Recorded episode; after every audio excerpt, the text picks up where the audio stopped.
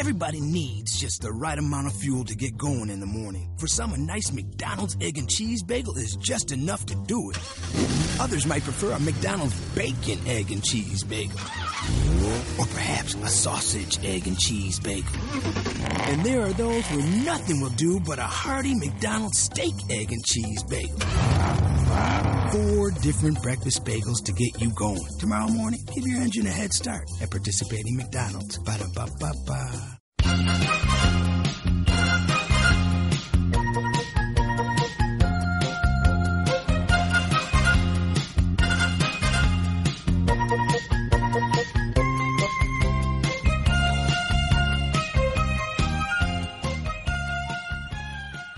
Hello and welcome to the AFA podcast, the official podcast for animationforadults.com. And this is episode 27. Uh, my name is Rachel and I am joined by Chris Perkins. Hello, Chris. Hello. How are Hello, you doing? Rachel. How are you doing this week? I am doing very well. How are you? Very cold. It is Ah. very cold and very snowy where I am right now, so. But Snowmageddon. Yeah, that's that's what everyone was calling it when we were first uh, heard about this impen- the impending uh, storm. I forget what the actual official name of it was, but I'm just for for this e- you know easy to say, I'm just going to call it Snowmageddon because that's ba- basically what it was. Oh my god. Damn you, Snow! It's got a name, isn't it? Like they choose a name alphabetically. It was a very strange name. Like I, I noticed, like sometimes they'll have really conventional names for storms, and then they'll just have these like really like weird ones. Like I remember one uh one time, I think it was either like a I don't know, I wasn't sure if it was a hurricane or if it was a snowstorm, but I remember they called one of them Ike, and all I could think about was Fire Emblem. We- We we had a bunch of storms in the UK like around Christmas, and they had really strange names. There was, I think there was was there Desmond. There was like Frank and Keith. They're just like really unthreatening sort of names. I think perhaps they're trying to trying to undermine them. Probably it's like, oh, it's it's just Keith. You don't have to worry about Keith. Keith's not dangerous. But anyways, we're get, we're we're getting a little off topic. But um, so to get to the main topic of today's episode, uh, because very soon um the movie, the Dragon Ball Z movie, Resurrection of F, will be getting a UK release on Blu-ray and DVD. We thought it would be fun to uh, kind of just talk about those the movies that have come out recently, and maybe just Dragon Ball as a whole, and just see how it's kind of, you know, come back from the dead, as it were. So we'll get to that in a little bit, but we'll to start things off, we'll talk about you know any the new developments in the animation world this week. One of the bigger ones is the uh, let me see if I can get the name right. Da da da. Uh, basically, the uh, Japanese Academy Awards in terms of animation. Uh, they've, uh, well, the believe the official name for the award ceremony is the the Japan Academy Prizes ceremony, and this is going to this year is going to be the 39th ceremony since this uh, whole thing got started, and they finally announced the nominees this year for their uh, animation award. The nominees this year are Boy and the Beast, Miss Hokusai from Project IG, or Production IG, excuse me, uh, Anthem of the Heart, and uh, a couple more commercial successes were uh, Love Live, the school idol movie. That sound that's a mouthful. Uh, and then of course Dragon Ball Z Resurrection of F, which kind of steamrolled the bo- the box office in terms of uh, not just uh, in Japan but also across this you know across the world too. So that's also not surprising. But it's an interesting lineup of uh, categories. I have to admit, Miss Hokusai I'm, and uh, Anthem of the Heart I'm not familiar with, or the Love Live. But uh, would you have anything to say on those, Chris? I haven't heard of Anthem of the Heart. I have to say. Uh, I when I wrote out the story, I looked it up and I found like a trailer online. So I, because that was the one I thought, oh, this is the kind of most obscure one. I embedded the trailer for that, but um, it is apparently about somebody who uh, magically loses their voice or something because they don't use it right or something. um, and it's it looks like it's been released in the US by Aniplex, but I I didn't hear anything about it at the time. So, um, uh, Miss Hokusai is um, this is being released in the UK by um, uh, All Anime Limited, um, and it is getting some UK cinema screenings. Um, and it is like a biographical drama about. I don't know if you ever heard of the Japanese artist Hokusai. Um, you might have seen. There's this really famous, uh, famous painting called. I don't know if it's called the Wave, but it's a huge wave. Oh no, I think I am familiar with that. Yeah, I just I, I, I think I remember hearing the name, but I wasn't really. I didn't really look into who it was. And uh, he's also sometimes credited with inventing the term manga. I think because Oh. he did like uh, loads of pictures, um, like woodblock prints, and he he uh, dubbed them manga, which was irresponsible pictures. Um, I think that's him. I might be getting him confused with another, another artist. Um, but his daughter was also an artist, and she was, you know, kind kind of important in his life, and it is basically her story. So it's an animated biographical drama. And Love Live, I've heard the the name a lot. Um, it's something to do with I- idols, and uh, I just see loads of people going on about it. There's an app, there's a game, um, like a iOS app mm-hmm. that people are obsessed with, and people arguing over who the best Love Live is, and things like that, whatever that means. And there's a movie, the TV series, but and I know it played in America last year sometime. Okay. I don't know anything about it, to be honest. It looks. I mean, from the the picture, the pictures that you had on the article, they, it looked like an interesting animation style. At least, just you know, with the character design, caught my eye. And um, I don't know, it might be something worth looking out. But as I for just just right off my initial, uh, you know, first impression, it just it just seems like another one like those, you know, pop idol kind of like promotional show kind of things. But eh, maybe maybe it'll surprise me. I I'll have to look into it at some point just to just to see what's up. A few of our listeners will probably know exactly what it is and will be like, "Oh, I can't believe you don't know Love Live." Well, we're- we're if you want to tell us, feel free to leave comments. You know, we'd love if I'd love to hear more about it. But- and yeah, some of the other categories, I'm not entirely surprised. Like Boy and the Beast, I I can imagine doing fairly well in a, a award show like this. Well, And- appar- apparently, um, Hosoda has won the the um, the overall category um, with all his previous films from uh, The Girl Who Leapt Through Time onwards. ah, that's right. So he's got form. yeah, he's definitely got form, and uh, then of course, I think probably out of all the movies, the one that probably made the most in terms of you know money is probably Dragon Ball Z: Resurrection of F, which we will get to eventually. But I just thought that was interesting that they made sure that they included that onto the the list of nominees. Yeah, It's interesting to sort of compare it to like the Oscar and the other. You know, if you look at it, that the way there are a mix of commercial films and sort of the indie and international, but these are all Japanese. Obviously, they don't have. they there's not like uh, Miss Hokusai, Boy and the Beast, Shaun the Sheep. Yeah. It's it's all Japanese, so Well, they've got they've got enough a- animation, you know, companies and projects in that country that I feel like they they could just have a whole award show just dedicated to what they've created. I mean, they they produce new anime series every single like twice every year, like with the different uh like release seasons, you know, in the, in the winter and spring. So I'm, I can't say I'm surprised that they would have enough material in order to base a whole award show on just their their stuff. apparently though the other year they gave the best foreign film award to Frozen. Did they now? and they have also given the best overall picture to animated films on two occasions before they introduced the best animated.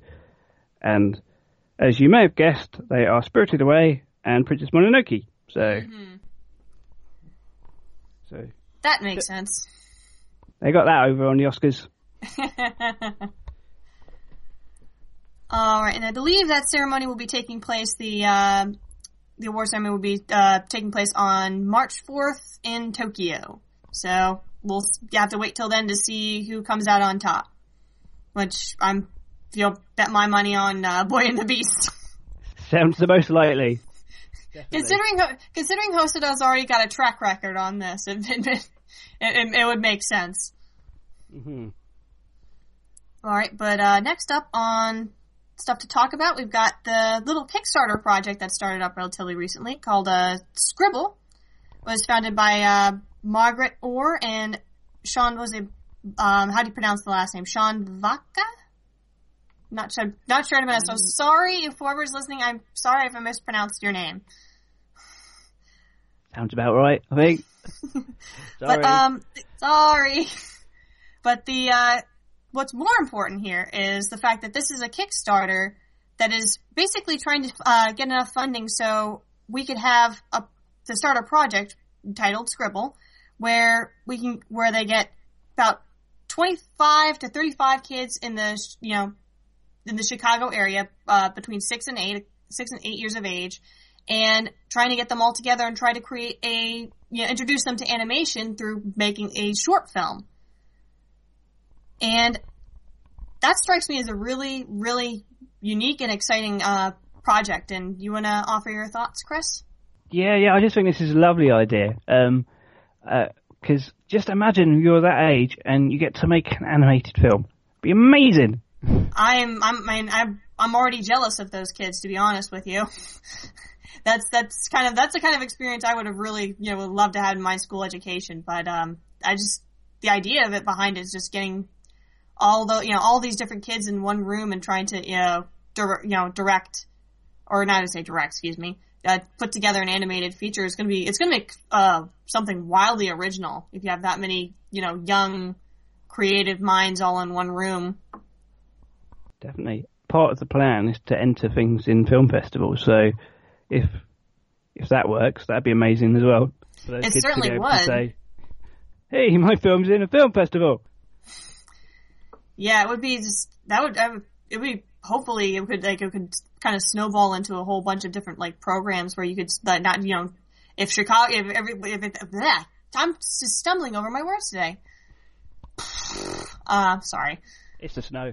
Yes, it is the snow. I blame the snow. But um, if everything in, with uh, Chicago works out, if that could like kind of again snow pun snowball into Hey.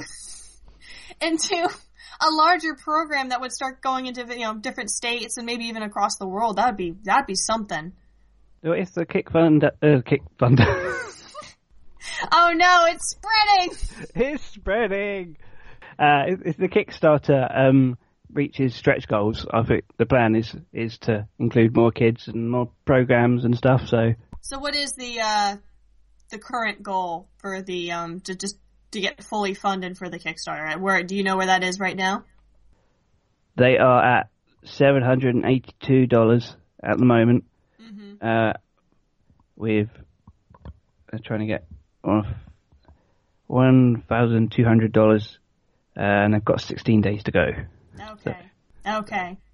So still, still, still a good bit of time that they could, you know, if you got more people on board, that they could, they could possibly make it. They just need, just do need a bit more of a boost there. Yeah, go go people. So yeah, if you haven't supported this already, go do it. This is this is an awesome project and needs to be funded. So go ahead and give it. A, if you're interested, go ahead and help help them out a little bit. Doesn't doesn't doesn't take a lot.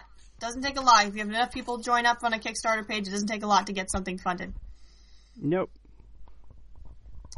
We wish them very good luck because we think we think this is a great project. Agreed.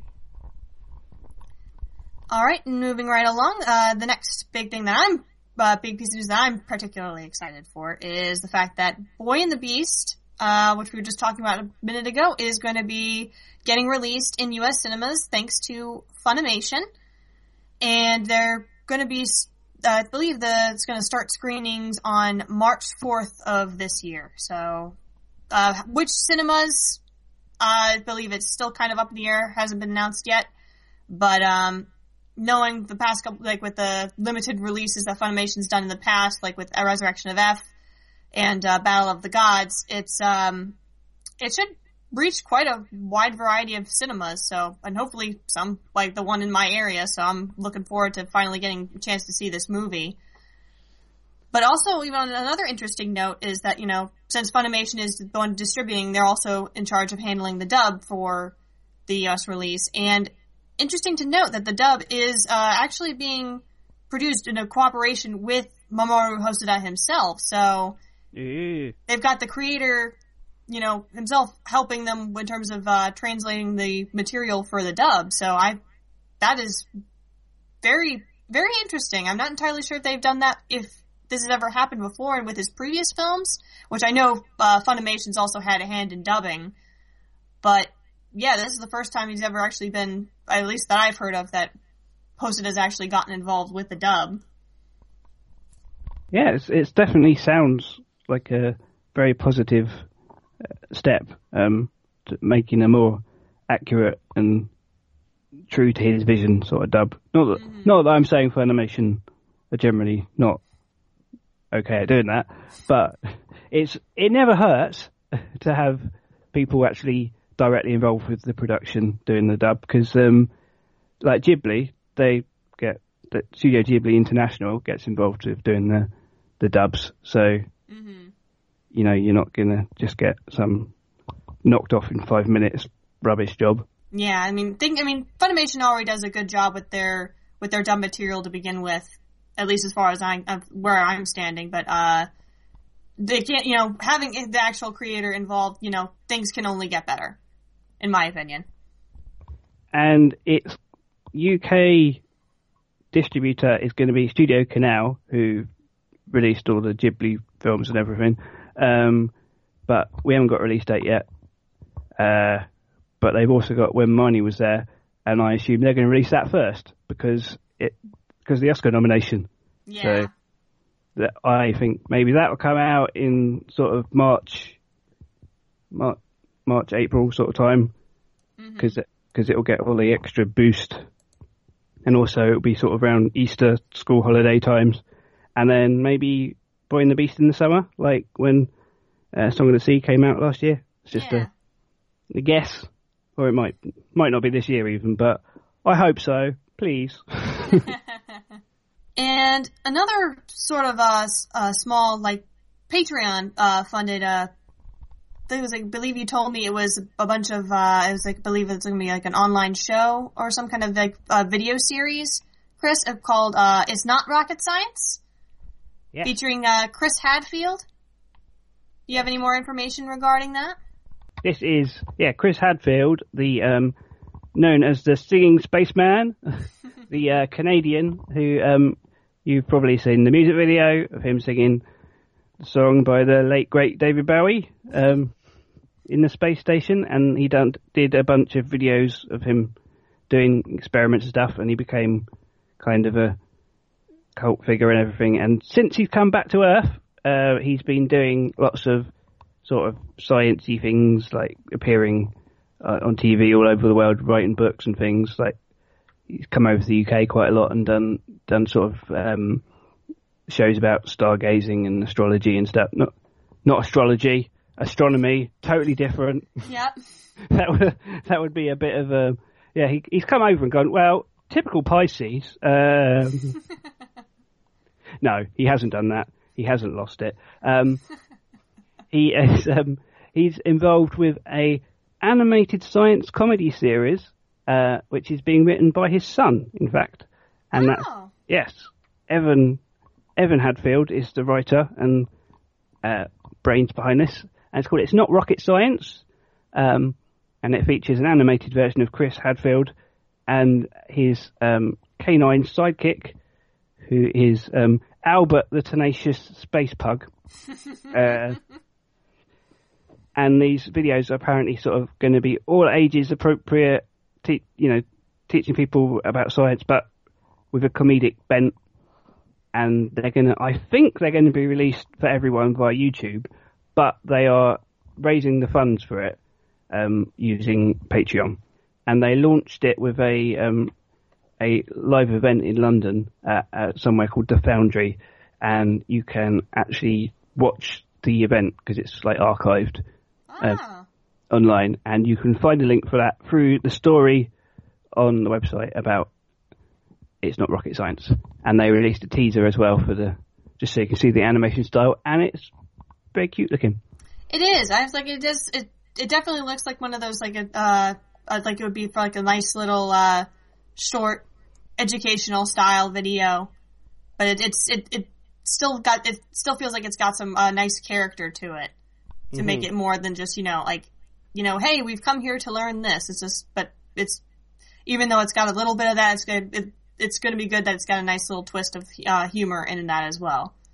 Mm-hmm. Yeah. So, if you're interested in helping make this a reality, you can head to the Patreon page, and you will find a link in the story, and probably in the show notes for this episode as well. Yeah, definitely. Yeah. Yep. Give them as much support as possible, please.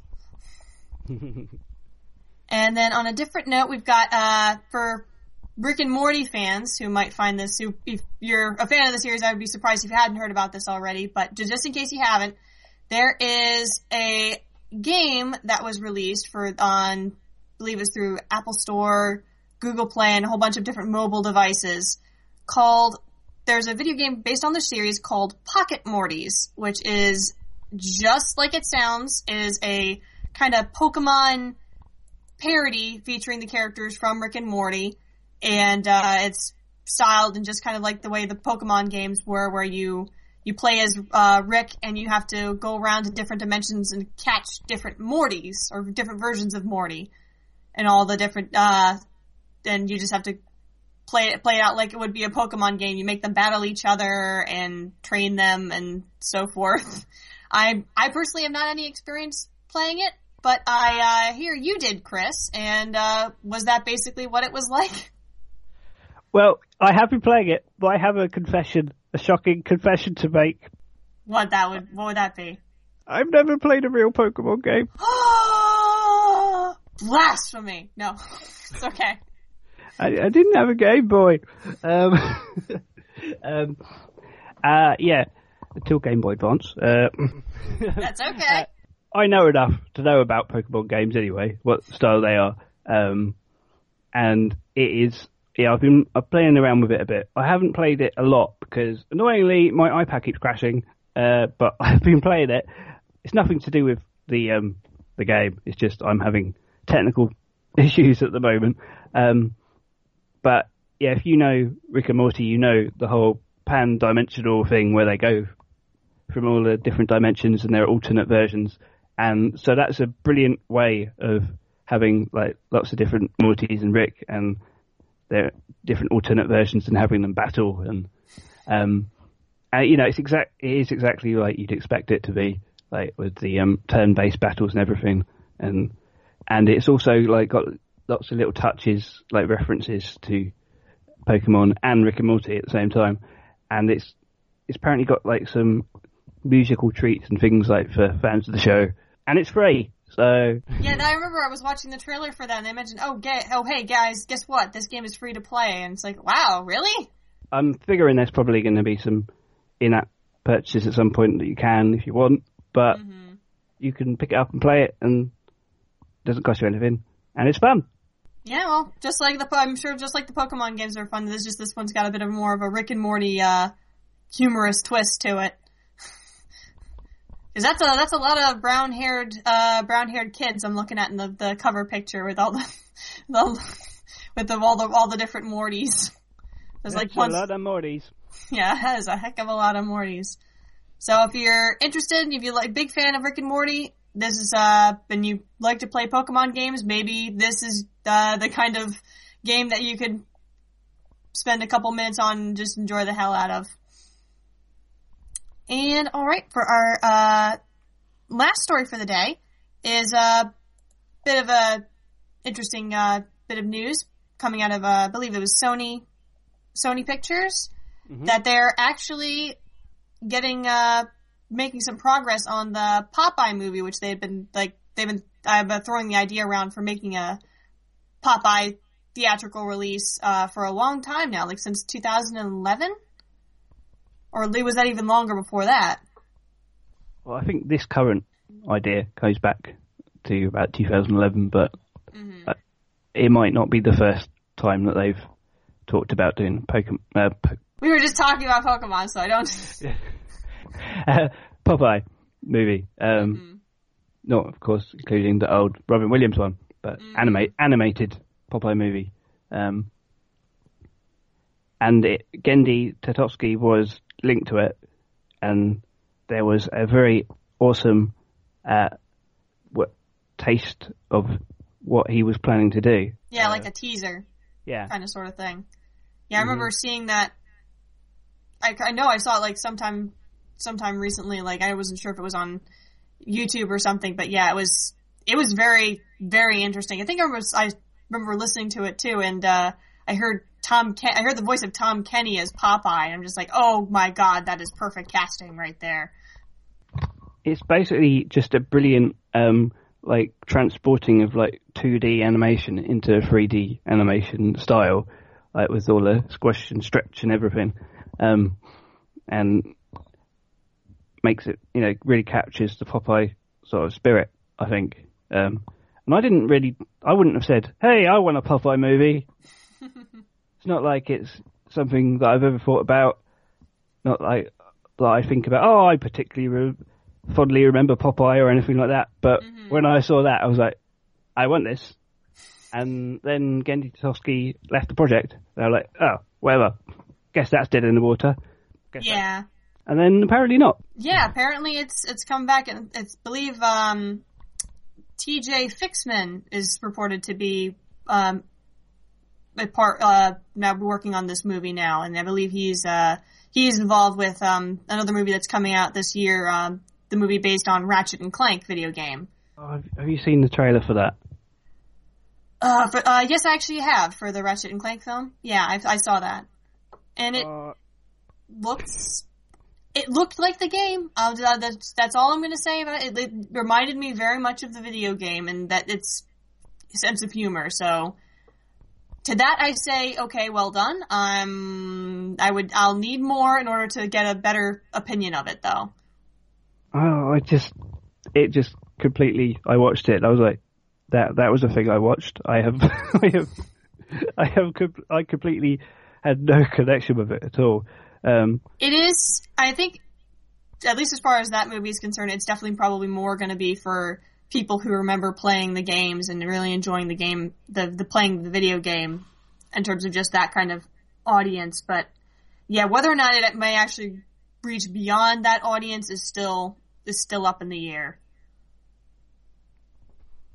mhm.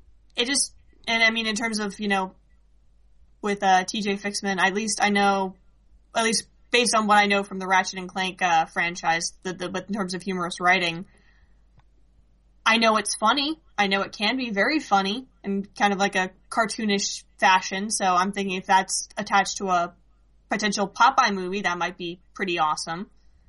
But again, it's probably still too early to tell.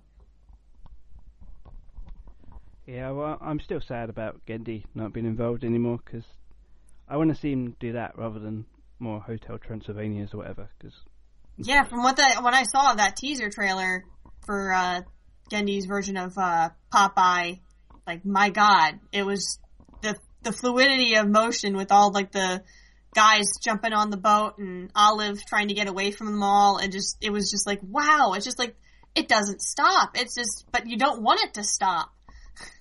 It's just it's just that kind of cartoony like craziness that you you grew up watching when you watched that show. So it just, it, at the very least, it seemed like it captured the heart of what, at least in terms of the cartoony, zany slapstick that Popeye had. It seemed to really bring that to life in a new format.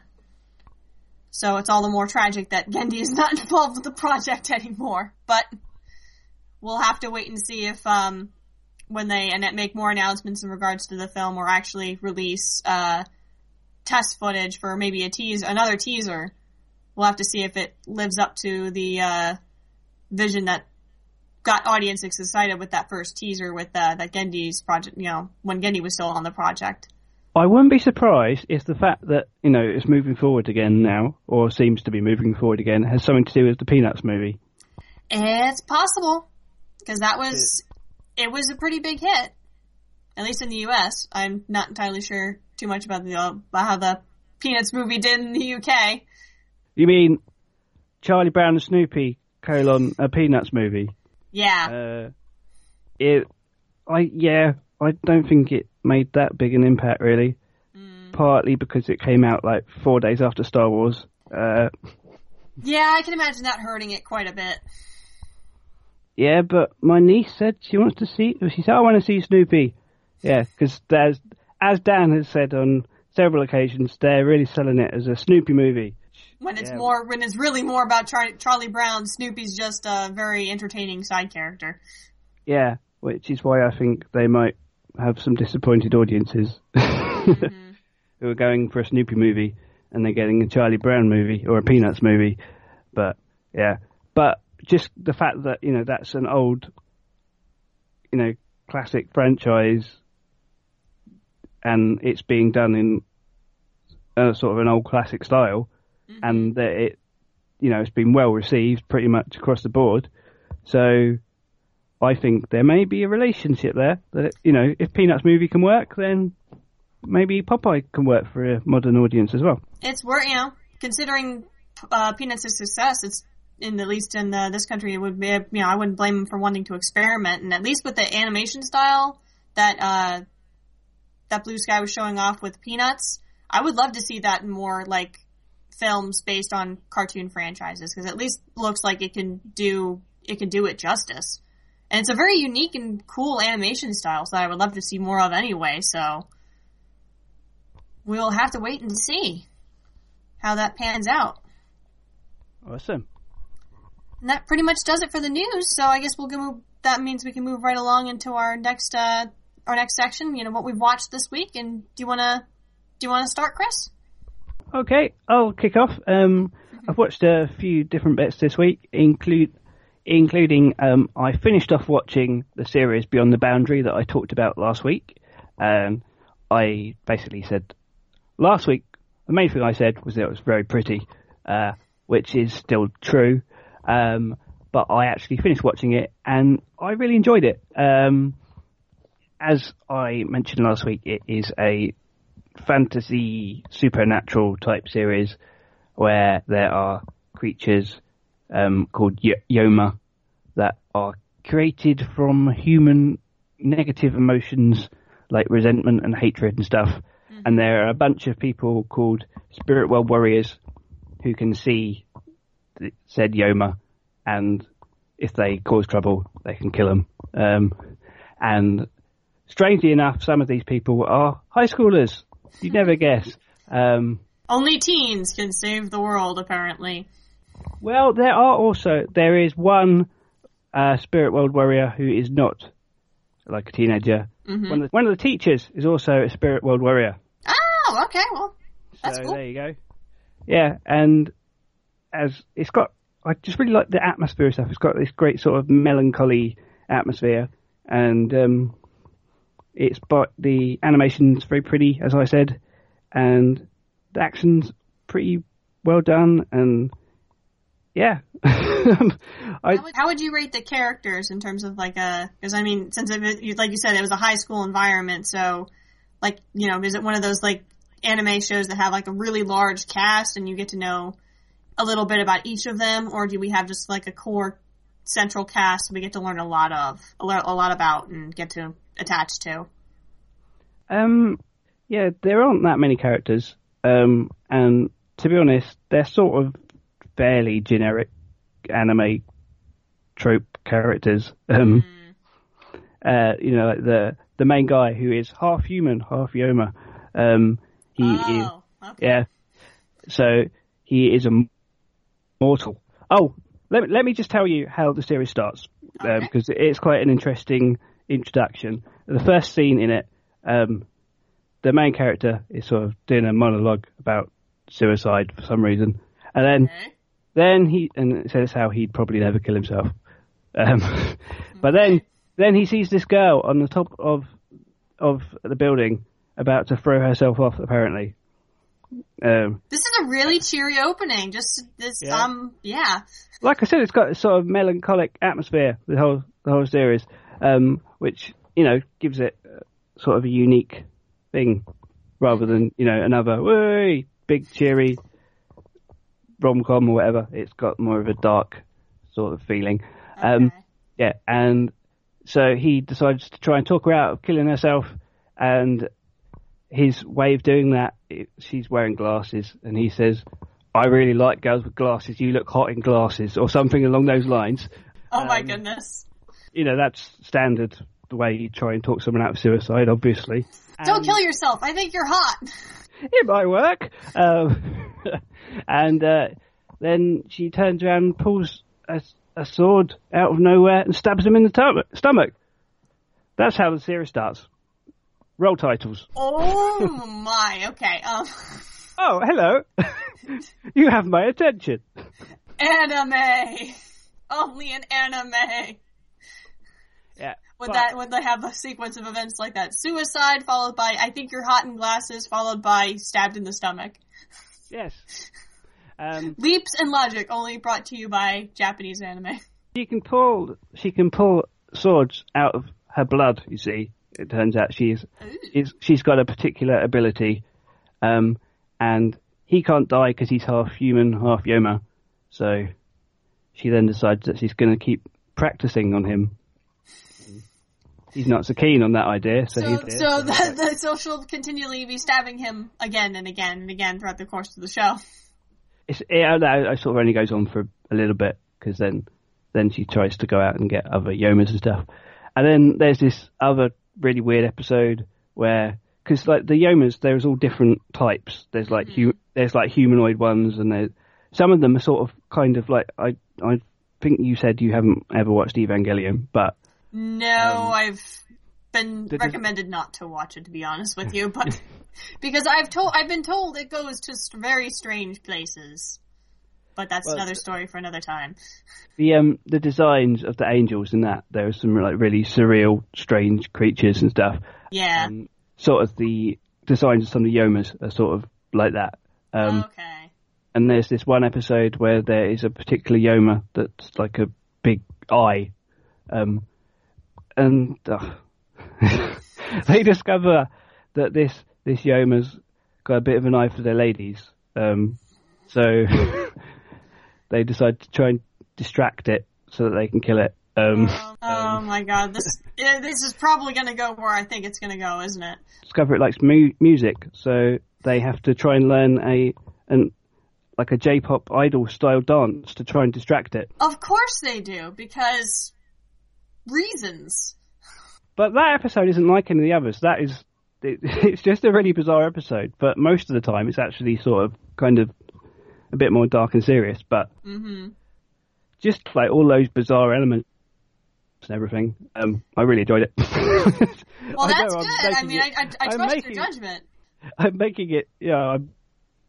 I don't know that I'm selling it very well, but I think That's the best way for, the best way for me to sell it is to say read my review. I would say on animationforadults.com, and I think I explain it better in words than I do trying to rabble on here.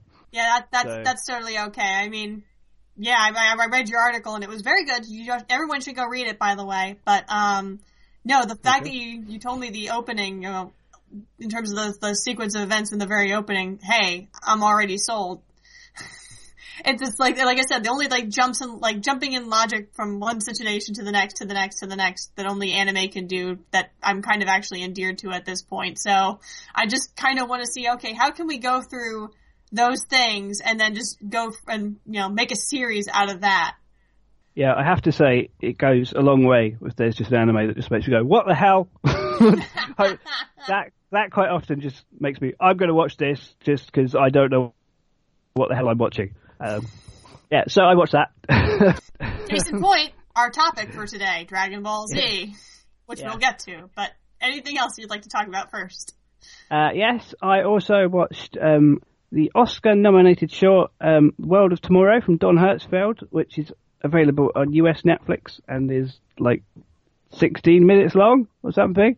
Um, it's the first time I've watched anything by Don Hertzfeldt, and How was it?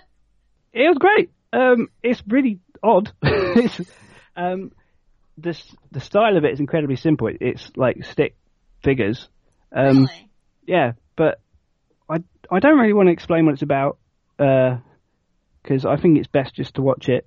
But I wasn't expecting it to be funny, um, and it was funny Ah. um, because Yvonne talked about watching a Don Hertzfeldt thing, and I I don't really know that she knew what to make of it. She was like, I yeah. it was a thing that happened. yeah, she. I don't know if she was sure if she liked it or whether it, it was. But you know, she was I think fascinated by it, but she wasn't quite sure if it was a positive reaction or not, and it Yeah. made made me think that his stuff might be, you know, I don't know that I'd get on with it, but hmm this is it's, like I say, it's like 16 minutes or something, Mm-hmm. and it's funny, and it's also got some interesting ideas in it. But um, yeah, Oscar liked it. Oscar people liked it. Animation department of the Oscar Academy, even. So you can check that out for free if you've got Netflix. Um, All right. Well, One- I do have Netflix, so I will have to look at it. And so it's basically, it's a little. It is. It is funny, but just got a really maybe got a like a weird twist on like the humor. Maybe. Mhm. Okay. Yeah. Um, and one other thing I I actually watched was the first episode of Fox's new primetime animated program that's apparently taken American Dad's spot now that it's Which that was called. and it is called Border Town. Oh, I think I've seen uh, commercials for that on TV, but I haven't really paid attention to much paid paid too much attention to it other than that. So how was it? Um, uh, it's bad. Oh no. I've only watched one episode, and I normally like to give things more than one episode before I sort of write them off. But Was it too pain? Do you think sitting down for another episode would be too painful? Yeah, I, I think I I might watch like one more, maybe I don't know, but but No. It's it's just that it's that thing, you know, the whole try hard to be controversial. Let's be really shocking. Let's make fun of everything and shock people, kind of thing. Yeah, basically like the complete, you know, worst side of Family Guy type thing. Mm-hmm. I I have sort of a I've got a bit of a mixed relationship with Family Guy in that I liked it when it first came on, and then when it went away and came back, I then thought it was rubbish, and I sort of occasionally got back into it for a bit, and then I went, no, this is terrible, and then and I've now got to the point where I will I'll watch it like if it's on TV or Netflix or whatever, I, you know, I'll be able to watch it for a bit, and I will just accept that parts of it I just think are awful. Oh dear. There's whole whole sections of it that just I think don't work. Um, but this, the whole thing, no. Would you be able to give a, at least from the one episode you saw, like a kind of description of what it may be about, at least, or could you not even glean that from the very first episode? No, no, I know exactly what it's about. it's about um, it's set in somewhere called Mexifornia, which is on the Me- on the border of Mexico and California. You'd never guess. And um, name. yeah, hence border town. Um, and the main character is a guy who works for like the border agent, border control, whatever. I don't know, uh, border agency. Uh, and next, he doesn't like immigrants, doesn't like Mexicans, basically. Only there's a family of Mexicans who live next door. Shocker. Oh no! The scandal! And then his da- in the first episode, he finds out that his daughter is going out with a Mexican. This this show sound. I mean, from the from the description you're giving me, it sounds like it's already going down to a bad place that people really shouldn't go to try and make in terms of humor. You know, there's that whole thing where there's sort of, you know, it's okay to make jokes about things as long as they're funny, um, in a way, but just there's when you just try too hard to be like, uh, something about Mexicans, uh, or when Family Guy goes like, we're going to say something about Jewish people. Oh, aren't we naughty? Oh, that we say things about everything, so it's okay. And sometimes it's just like, no, no, no, it's not. it's really not. Um, and I've I thought, you know, I should maybe try and read up a bit about it before I, I slag it off, you know, because I, I don't want to go calling out, you know, say this show's really offensive, racist or something when I don't know, you know, I don't I don't want to go calling out the people who made it as racist or anything. They uh, they may not be, um, but I do feel like it, it kind of might appeal to Donald Trump voters. Is all I'm saying. Um, um, but I I up appreciate that at least, but that's and I found out that it is um, created by someone who worked on Family Guy, shocker, um, Ah, okay. and executive produced by Seth MacFarlane. Um, But Mm-hmm. it's at the end of the day, just not funny, really. Uh, Seth MacFarlane, you can do better. and I'm disappointed because Hank Azaria is the main voice. Aww. He's basically doing comic book guy. That's, oh man. That's a shame. and let me just say, worst show ever. it's it's that's a terrible impression, and it's not the worst show ever, but it, it's not good. Um, and we want more animated shows that are not like this, please. Thank you. yeah. It's like we've, you've, in terms of adult comedy animation shows, there have been, there are better. South Park's better. Episodes of Family Guy are better. I would seriously even like American Dad and Cleveland Show are better if you if it has to be any like Seth MacFarlane, you know, produced or directed shows. So go see those before you see this. I I actually think American Dad's quite a bit better. I think the fact that it's got a, I think it's got a focus. You know, it's got a specific. It's more.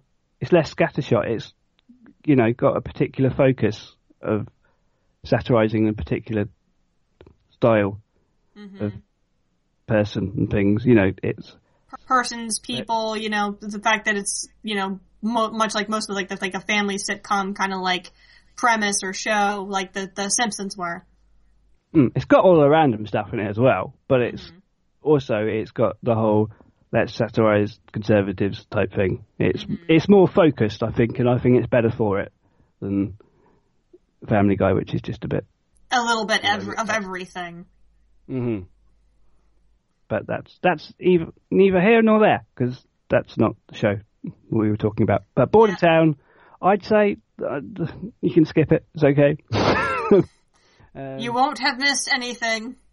Uh, and from what I've heard, not many people disagree with me either because I I think it's gone doesn't go down very well. Ah, okay, well, if it's as bad as you say, then I'm, I can't say I'm surprised.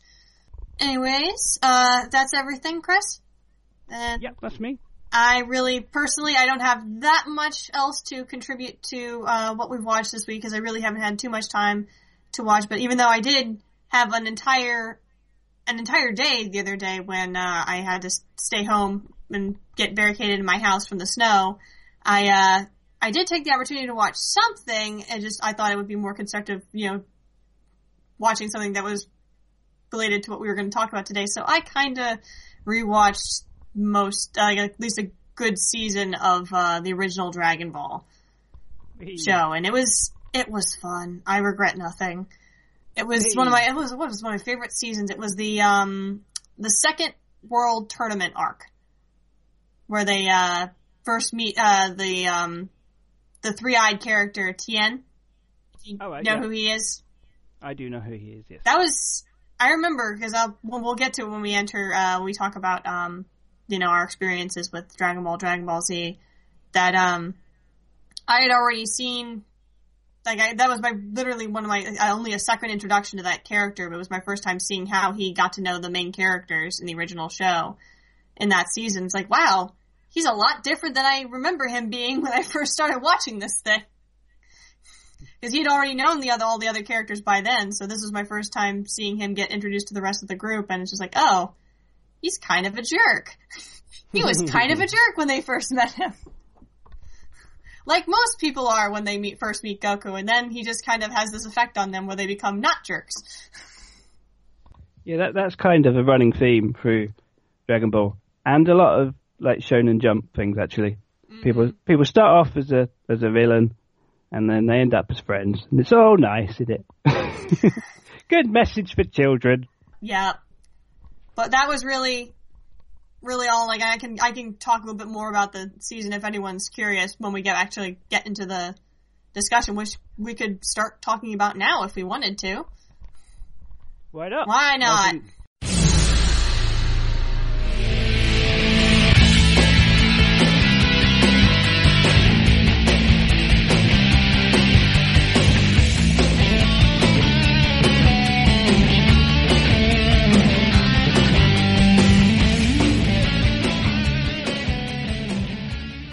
Transition or segue. I don't know what's our catchphrase now. But um, yeah. So before we get into the talking about the new movies, uh, Chris, what was your uh, what was your experience uh, with the getting into the Dragon Ball Dragon Ball Z media? Well, it's. I think it's a bit different to me from a lot of people who like grew up with it, like watching it on Toonami or whatever when they were, because um, it wasn't on when I, I was growing up. Um, uh, it w- I basically first heard about Dragon Ball um, when I was like first getting in into and discovering what anime was. Um, it was kind of like this mythical thing that I saw pictures of in Nintendo magazines, and then later anime magazines are like this. This is Dragon Ball Z or Z, as I would have called it. Um, this is Sailor Moon. This is Ranma Half, whatever. And they're like, oh, what are these things? These are exotic and exciting, and I can't watch them. Um, and it basically just carried on like that for a while. And then, like when actually, like one of the very first anime magazines I bought ever had a big article on Dragon Ball. And at this point, you still couldn't get it anywhere. Um, I don't think it was even. I don't think the manga had even been translated or anything. It's just like, oh, this looks so cool. and the, you know, there was all the like, there were like games for the SNES and stuff. Like, but even those were like import things that you. Yeah, and Maybe like imports that you would have to cheat in order to like get to work. I didn't have the money for that. Yeah, and I, I like like years pocket money or something. I couldn't afford that. Um, um, so yeah, and then so I didn't actually get actually the first first um, time I I read the manga. Strangely enough, was in French Really? before before it came out in English, um, we we used to go to France every summer because my dad used to work over there. He used to run run a barge on the canals, and we used to Oh, we used to have like canal holidays every summer, like for my entire childhood. Um, And- awesome. used to go around the French hypermarkets, which are so supermarkets only bigger, um, and they had they're really into their manga and their anime in France, and they used to get huge sections of everything. And I discovered that they had French versions of Dragon Ball, like in little little like novel size. This was like years before. At that time, if you bought manga, it'd be like huge and flipped and everything, and really Yeah, expensive. be, and yeah, be really rare. and you had to you could only get it from comic shops and things like that. But this this was like like you get like you get graphic novels now, manga ones, like you know that sort of size. Mm-hmm. But they did them in France years before, and it was all in French, obviously. It was still flipped, and I didn't. I don't think I was even learning French at that point. But I was just like, "This is so cool!" So Did you have to try and follow along, like with the pictures? Like, could you could you tell what was going on, or was it just one of those like things like you had no idea what was going on, but it looked cool? I, I tried. I tried my best. um, and you know, it was all in French, and I didn't. And it was like a random volume as well. I just picked one. it was wasn't the first one, and then it was. It'd be years later before I actually um, got to read it in English. And like, oh yeah, this is really awesome. And then when it was actually finally on TV, it was like only on satellite um, in the UK. Um, so I didn't actually get to see any of it till I was old enough to afford to buy satellite TV on my own when I was growing up or whatever. So I and at that point, Dragon Ball Z was like halfway through, or you know, eight one eight, just in the middle of it. Mm-hmm. So I I couldn't watch it, but I, I Hard to really say what's the middle of the show, considering how long the show ran for. Well over a hundred episodes, I'm sure. yeah, well, it was just running, uh, and you, if you tried to watch it, you'd be like, I have no idea what's going on. Um, but they started showing the original Dragon Ball, which I had read the comics of and loved, Mm-hmm. because I just think those early comics are just genius. They are. I remember a review of it that said, "If I was 12 years old, I think this is the greatest comic ever." And I thought, "Yeah, I I can understand that. Maybe I'm mentally 12 years old still." Um, and they're just really funny and got a good set of adventure and everything. And um, I'm I wasn't so fussed when it got into tournaments and stuff, so I just bought the first few, whatever. And then, yeah, so then I watched a bit of Dragon Ball, the original series on TV, and then I didn't actually like sit down and actually watch proper Dragon Ball Z until it finally came out on DVD in the UK Oh. only a few years ago, um, because it didn't come out on DVD for years because some French company had the UK rights by accident, and they didn't want they they couldn't be bothered to do with anything with them, so they just were sitting on them, and no one in the UK could release it. No! Foiled again!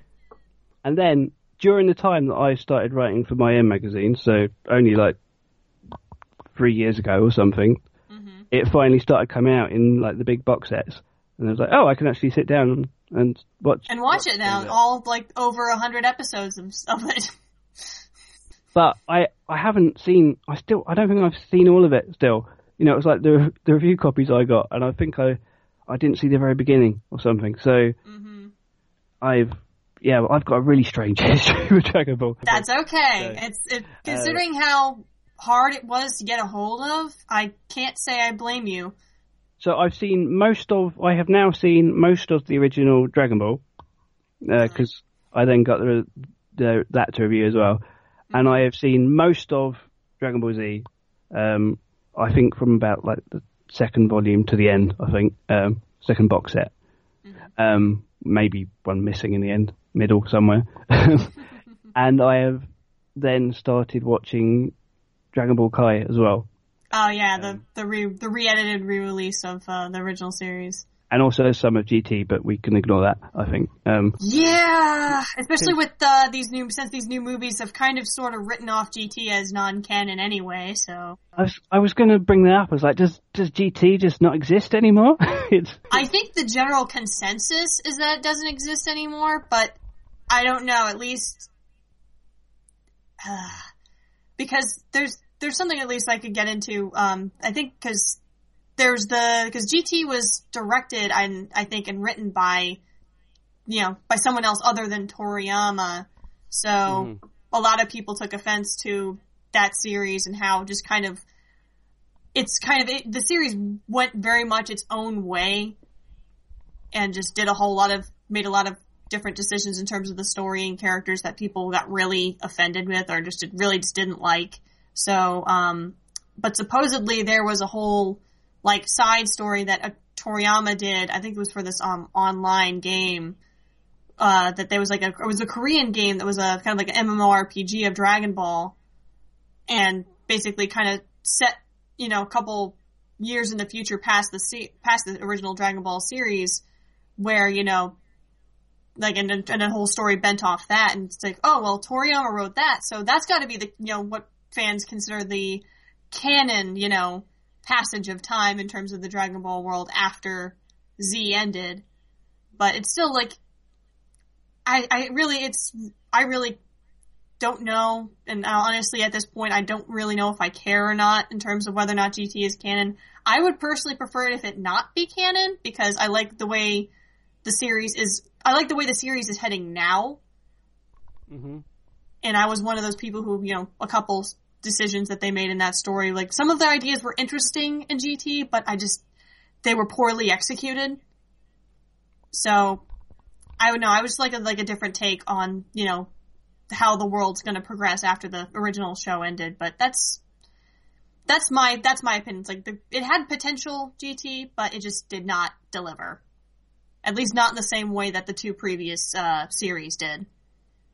But it was a blatant cash grab, wasn't it? Because it, cause it, Yeah. it started like literally the week Dragon Ball Z finished. I think like the week after, because Toriyama was done with it at that point. With it Yeah, that point. he was he like- wanted to just. Well, I can't necessarily blame him. He's been tied to that pro, you know, the ser- the franchise for so long. Just like you know, I, just like uh um Kishimoto from Naruto just like he he just doesn't want to be involved anymore, and I can't say I blame them. After that's you know a project that takes up years of your life, you're gonna want to do something new after a while.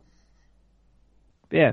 So he he was completely done with that, and they just went, "Well, we can't let this go away, Because it makes too much money. so let's basically just go back to the beginning. let's let's Let's make Goku Let's- a kid again. He was cuter when he was a kid. Yeah, but it just no. Just no. it's like the Muppet Babies of Dragon Ball Z, except it's not. Muppet babies. oh my god. That, that now that, that- now you just got this really bad image in my head, Chris, and now I'm trying to get it out. Oh my god. no, they should have literally gone the Muppet Babies. They should have done like had them all That- baby eyes. That'd be funny as hell. That'd be much better. Like if you, I can only imagine now, um, having Goku, Vegeta, Piccolo, Krillin, maybe one or two other characters, or maybe like Bulma, all as like all in like kid form, and just having them all interact with each other. And I'm like, God, I think actually that's like Tor- Toriyama level hilarious right there. Let's do that for like just Toriyama, if you're listening, just an episode. Not a whole series, just an episode. That'd be like, hey, maybe Super could do that. I don't know. Maybe, maybe. But um yeah, that's in in terms of my experience with um Dragon Ball, Dragon Ball Z, I'll admit it's I I was I'm a big one of the reasons I'm a big fan is because I did grow up with it. I remember like the first couple episodes I ever saw. I think it was actually my last one of my last two years in living in uh, London, England. That was actually because we I think Toonami they had Toonami airing on Cartoon Network at the time, and that's where they were airing like the couple episodes of the very first uh, season of Dragon Ball Z, which I came in on, and uh, you know I'd never seen a cartoon like it before. It was it was funny and it had a very just unique look to it, and it wasn't afraid to get really really serious.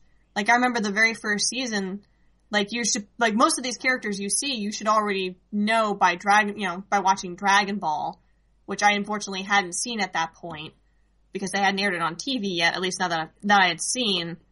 And then in the very first saga all these characters who you know you got to you had supposedly gotten to know just start get just started getting killed off like right and left. And i'm just like wait they're not you know like you just hit them with an anvil you know they fall there, they're gonna pretend to be dead and then just pop right back up. No, they're dead.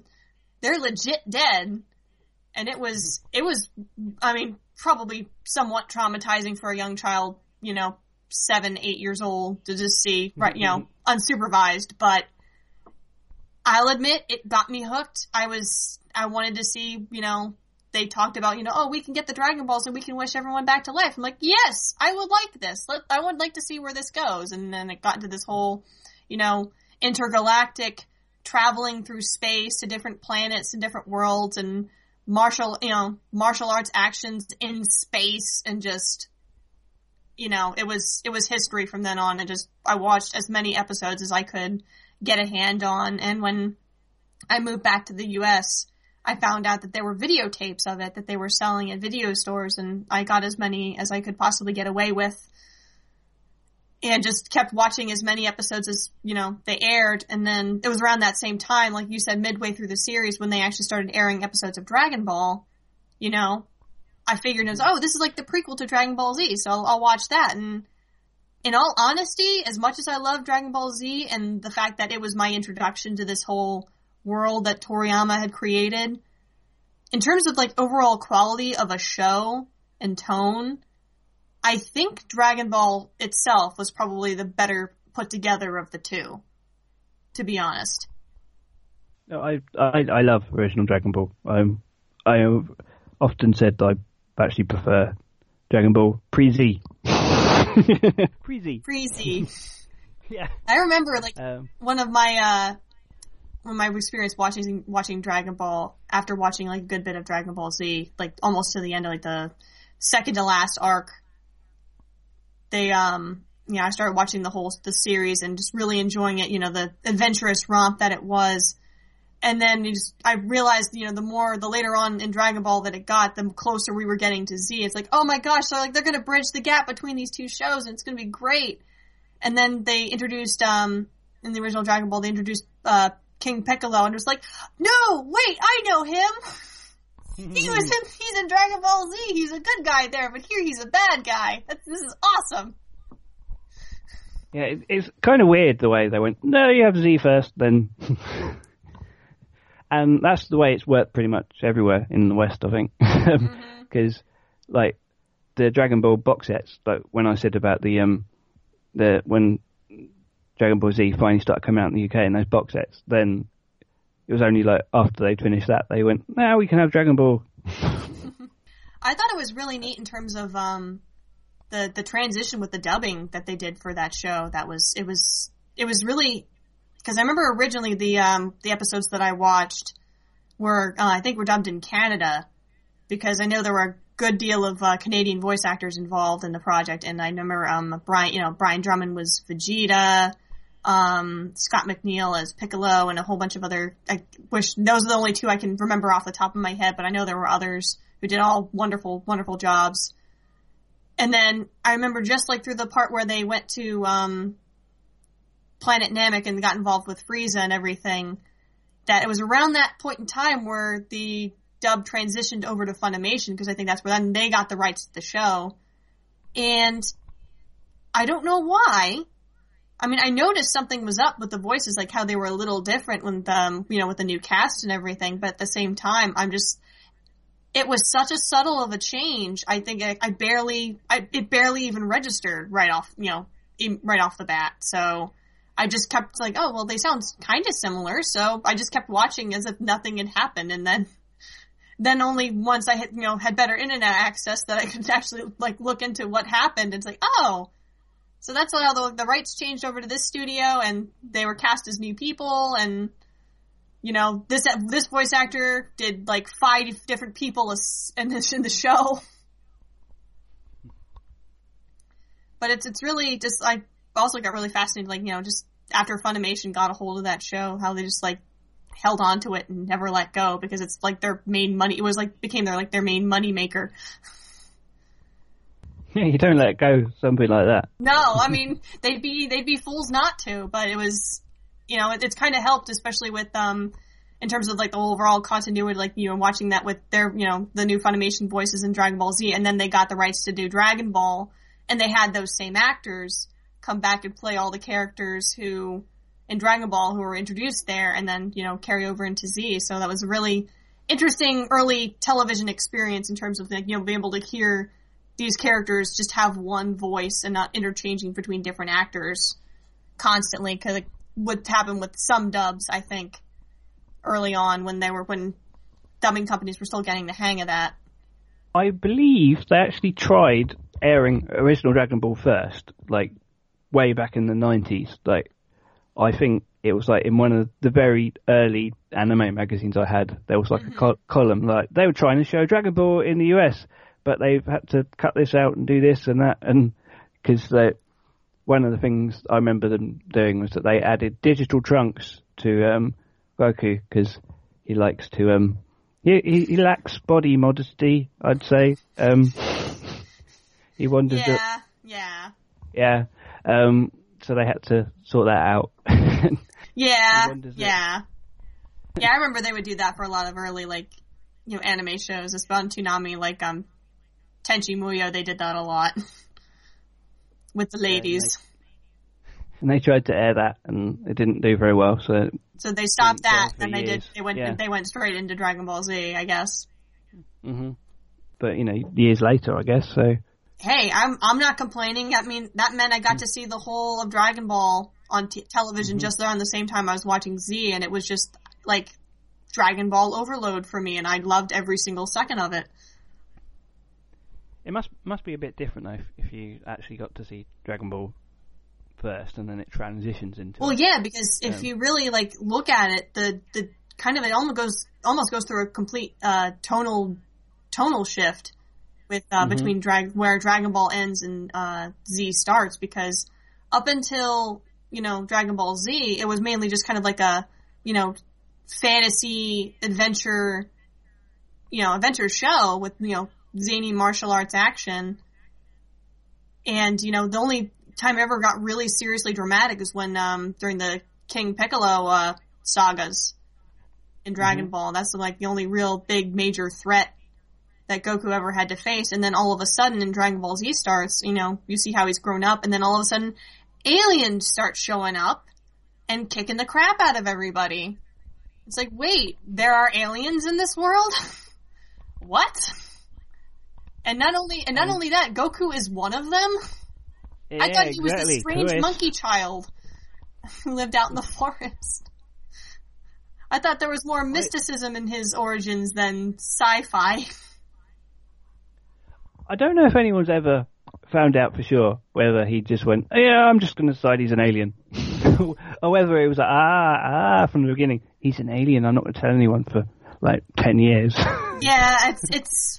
I think only Toriyama knows exactly what his thoughts were. Because either, I mean, either way, I don't really care because it is what it is now, and there's no taking that back. But I don't mind it. I mean, the whole Dragon, the whole Dragon Ball uh, series was supposed to be like um a reinterpretation of the Journey West, which was like a Chinese uh book or like or fairy tale kind of thing, and it was. And you can, if you really like, if you know the material of that story and look at Dragon Ball, like you can see some similarities, but really it's more Toriyama's own creation than you know uh, it was like a straight up you know reinterpretation of a fairy tale, you know, a story like that.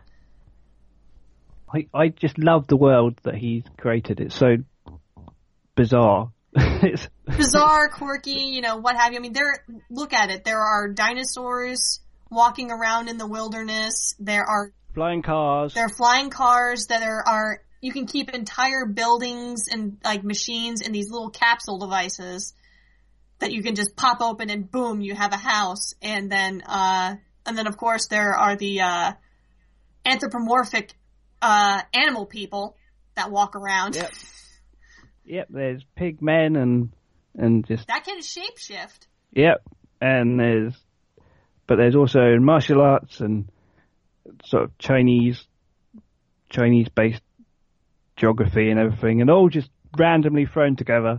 And it's mm-hmm. like this doesn't make any sense. It's amazing. It's like it doesn't make any sense, but it, like in you know, in lo- you know logical sense, but at the same time, like you feel like it makes sense in its own like world thing. Like there's a, there is Yeah. a some kind of like hodgepodge structure to it that somehow keeps it all together. And I don't know personally, I just like I really like to find out more about it. That's why I always enjoy seeing more any like Dragon Ball related anything because like oh I get to find out more about you know stuff that's going on in this crazy zany world universe place that Toriyama's made. That's kind of, kind of thing is that Dragon Ball stuck around a lot of the time due to video games. The mm-hmm. video the video games never went away, and They just be- making more. yeah, there'd just be a new Dragon Ball Budokai or whatever game every few years. So I think like a lot of like younger people probably got in discovered what Dragon Ball was through the games. Yeah, and there would be like I remember, you know, the different series that were coming out, and that they would be released almost in time with the fighting the fighting games that were coming out at the time. Like I remember, uh, what was it? Was it Tenkaichi? It was it was one of the ones where it was released around the same time, like around the time GT was airing, so it had a lot of like GT characters in it and um, stuff like that. So it was kind of like you know cross advertising for that. But I'll I'll never forget there was I forget I forget which one there was because like there were like I said there were so many of these games, but there was uh one of the like it's one of the neatest menu screens I'd ever seen in a Dragon Ball video game where it has all the characters like piled it like drawn into like this car. They're all piled in together and they look like they're all like going to like some kind of like beach party or something and just like you see Goku with Chi Chi and Gohan, you know, as an you know an adult with Videl and you know they're all family, you know, Bulma's there with Vegeta and all the other characters. So basically like making this like mile high pile of characters all in this one tiny car. Mm-hmm. All driven, all being driven by Piccolo in the front seat of the car, and he's just looking very annoyed to be there. And I'm just, I, I just flat out died. Just like, okay, okay, game. Even if you're, even if I don't like the gameplay, at least you get points for having the the good sense of humor that Dragon Ball should have. Shall, shall we get into the movies themselves? Yeah, that's you know I think it's probably about time we did that after talking almost all too much about the show. Just so everyone's aware, uh, before we get into talking about the movies, there it, I am gonna put a spoiler tag on this because we are gonna talk. There we're gonna try not to spoil as much of the movie as we can, but there might be a couple points where we might have to talk about a little bit of the stuff that happened. So just so everyone's aware, we do talk some spoilers. So get that out of the way. But um, yeah, I have to admit when I uh, like I think it was the very first film. Should we start with like the with the very first one that aired after who knows how many years after the show's been off the air? 18 years it was apparently from the last movie till Battle of the Gods came out. Yeah, and um, I have to say, if they were going to re revamp the series with the movie, they couldn't have picked a better way to go about it with this than what they chose to go with. Because I think out of the two, between Battle of Gods and Resurrection of F, I think I probably stated this in a previous podcast, but I'll say it again. Battle of Gods is definitely the better movie. In my So opinion. fun. Like if I if you had to say, you know, separate the two movies, one Resurrection of F is probably more a line like it's got a lot more of like the Dragon Ball Z, you know, infamous aspects where it's got like this really crazy action, you know, lots of, you know, some drama and uh just crazy antics and uh big battles, transformations, all that.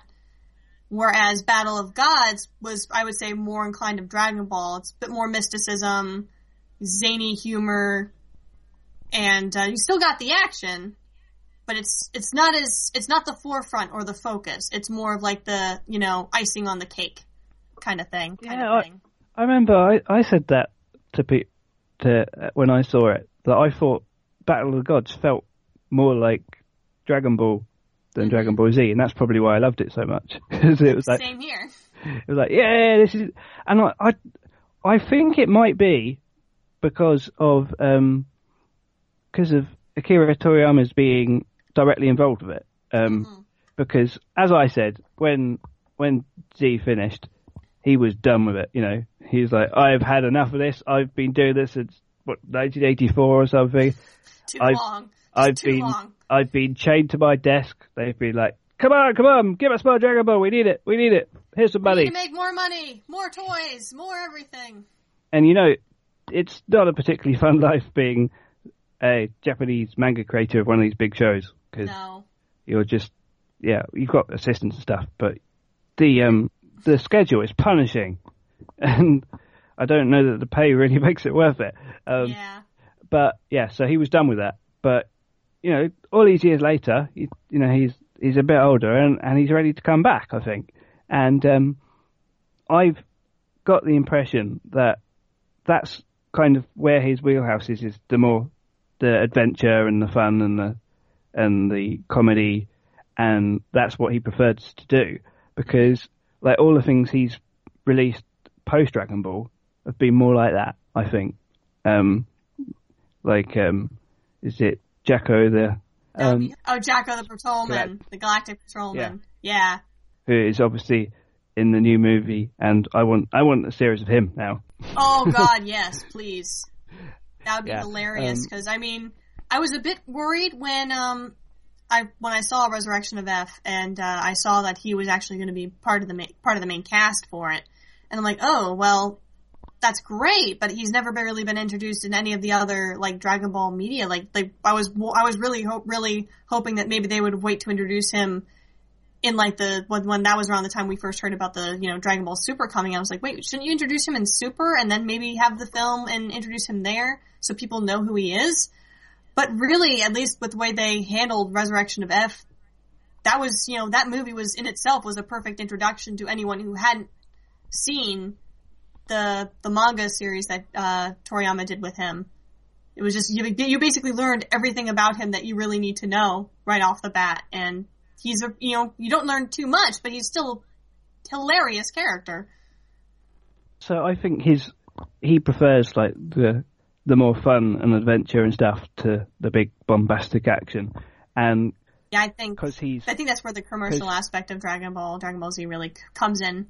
But continue with your thought. Yeah, and I think probably what happened was you know the editors or whatever were like, well, this stuff with the um with the tournaments is really successful, so do more like that. Basically, I think, but he'd rather be doing because like, have you ever read any Doctor Slump, like his first manga? manga? Um, a little bit. I wish I hadn't seen too much other than that. Like I remember reading like the first couple chapters of it, and I then I somehow I lost track of the rest. So I wanted to I wanted to find out more, but I didn't get the opportunity to because you know that's straight up comedic and everything, and actually there's actually a little there's a little crossover in Dragon Ball. Yes, there is. Penguin uh, Village is, I believe, Penguin Village where Arale yeah. is, and I'm like, you know what? I really wish that maybe at some point they would have more crossovers with her, and like once they got into Dragon Ball Z territory, because like she kicked the crap out of so many people. this little this little girl character would have been funny to watch, but unfortunately it was not to be. But whatever, the little cameo that she did have was very entertaining. Yeah, but I think so. Perhaps the fact that he was directly involved in Battle of the Gods uh, was probably why it felt more Dragon Ball than Dragon Ball Z. Um, just from the new characters alone, I mean, both um, the new characters that were introduced in Battle of Gods, both uh, Beerus the god of destruction and uh, his attendant Whis were so so much fun. They were great additions oh, to the cast. Great, yeah. I, w- I would say probably.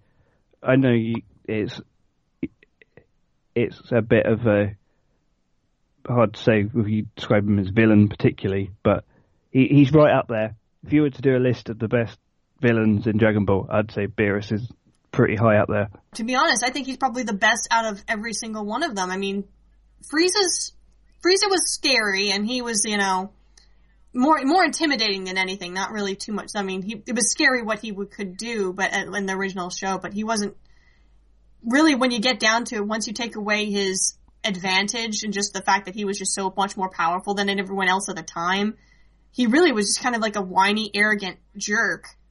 Then you get to Cell, who was terrifying when he was first introduced, but, you know, as he got more and more powerful, he got more and more cocky. You know, and of course that led to him being hoisted by his own petard in a kind of way via Gohan, but, uh, and then Boo, Boo was his own special case of weird. I love Boo. He's, he was different. I'll give you that. He was definitely not what uh, after Frieza and uh, Cell. He was certainly not what fans were expecting in terms of a bad guy, but um, still a bit more on the simple side. But I don't know. Yeah, in terms of just general like likability, Beerus is definitely up there because he's he's he's still got the Toriyama sense of humor. Like he's got his own like mm-hmm. fair of silly moments where like uh, much kind of like Boo did in a way, like when he first started out in the show when he was mm-hmm. introduced. Mm-hmm. So I think that's what kind of sets him apart from uh, from the other previous big big bads in Dragon Ball Z because they they were both like they both were you know could be incredibly deadly, but also incredibly funny. They they feel like proper Dragon Ball characters, don't they? Yes, don't they? they do. Because a lot of the like all the movies that came out when the series is running, they're sort of filler movies, just cash in Cash grabs. Yeah, and they, any characters created for that are just like, oh, let's just create a character for this movie. Mm-hmm. Don't don't have to think about it too hard. Yeah, none of the none of the I- villains from the from the other Dragon Ball movies, save like one or two, were actually interesting or had more character to them other than I am evil for the sake of lols. They'll just go, oh, we've got to have a brother of Freezer. Let's call him Fridge. Cooler. His name was Cooler. Which is even funnier if you if you really think so. I know um the folks at Team Four Star uh who do the Dragon Ball abridged series. They've they've they've abridged quite a few of the movies, and I think every single turn that they've they've taken sort of in, in abridging those movies have been have made them an ac- absolute joy to watch. But um, yeah, really, other than that, there's not too much to most of these films. The only ones that I would say were exceptions um, were three different ones. I liked. Um, did you ever see Wrath of the Dragon? Nope. That was one like that was of the literally the, last movie before uh, Battle of Gods came out, I believe, and that was an interesting one because the um most of the baddies in the movies were all like these just these really powerful fighters or androids or whatever hell villain of the week kind of character. But um this one actually dealt with uh like having this like this like kaiju level size monster thing that was sealed away into two different people. Ugh. Yeah, it was it was kind of creepy looking. And um, it was the first time we'd ever see like any of the Dragon Ball characters actually try to take down or fight something that that scale, which was a unique idea. And then, of course, the other two that I, am thinking of were actually from the very first two movies. Um, the really the, the I think World's Strongest had the really crazy scientist guy who was just a brain, and he was just like this giant. He was in this giant machine and trying to take them out. He just wanted to like take over like the over the strongest man in the world, so he would you know be like the perfect human being or something. And then of course there was the very first one like was the silliest name. He even got his own arc, which was in the uh, filler version of the show. Uh, Garlic Jr. Do you remember him? I don't. Yeah, I don't think so. His name is the stupidest thing ever, but believe it or not, I actually think as far as the in terms of just like the movie villains go, he actually has genuinely you know, genuine motivation to be an antagonist for a film, at least over most of the others. Until, at least until Beerus came along. But I'm done ranting, so we can talk about the actual movie now. So the setup is interesting in that it's half. Uh, oh, here comes Beerus, and he's going to threaten the Earth, and it's half. Let's get everyone together for a birthday party. Bulma's turning 38! Let's throw a big old bash. so, what a perfect excuse to get all the cast there. Including some party crashers in the form of Pilaf, Mai, and, uh, I forget what the last guy's name was. Shu, I, Dog bloke, yeah. whatever his name is. Yeah. Yeah, they that that was interesting addition to the movie. It's like, okay, we know you know it. This is more for a Dragon Ball sense of humor. If it's got these three uh, knuckleheads involved, Yeah, exactly. That's proper throwback to Dragon Ball having those guys in it. and uh, yeah, with the yeah throwing Beerus into the mix. Basically, I just loved it the fact that even though he was looking for a you know the reason why he came to Earth in the first place was looking for a a rival that could challenge his power. You know, just because he dreamed about it. Even though that was what he was originally came came there to do, he he saw that there was a party going on. He's like, "Ooh, this looks like fun. I'm gonna I'm gonna go try and see what their food tastes like." And then you basically mm-hmm. you see him kind of relaxing and laughing with everyone else, all the while Vegeta's like sweating bullets on the far corner, just like, "Oh God, please let nothing make him mad." Which leads, of course, to the Vegeta Dance number, oh my God, that was which is amazing. I, I, I remember when I was I first saw this movie, I was sitting in the theater and I don't think I have ever heard a theater packed of you know, packed full of people laughing so hard all at the same time. All right, everyone, listen up! Gohan's trick is over! Now it's time for the main event of Bulma's birthday, the Bingo Tournament! Bingo! Bingo! Bingo! Okay, he's been drinking more than Gohan. Fight time bingo! Ha!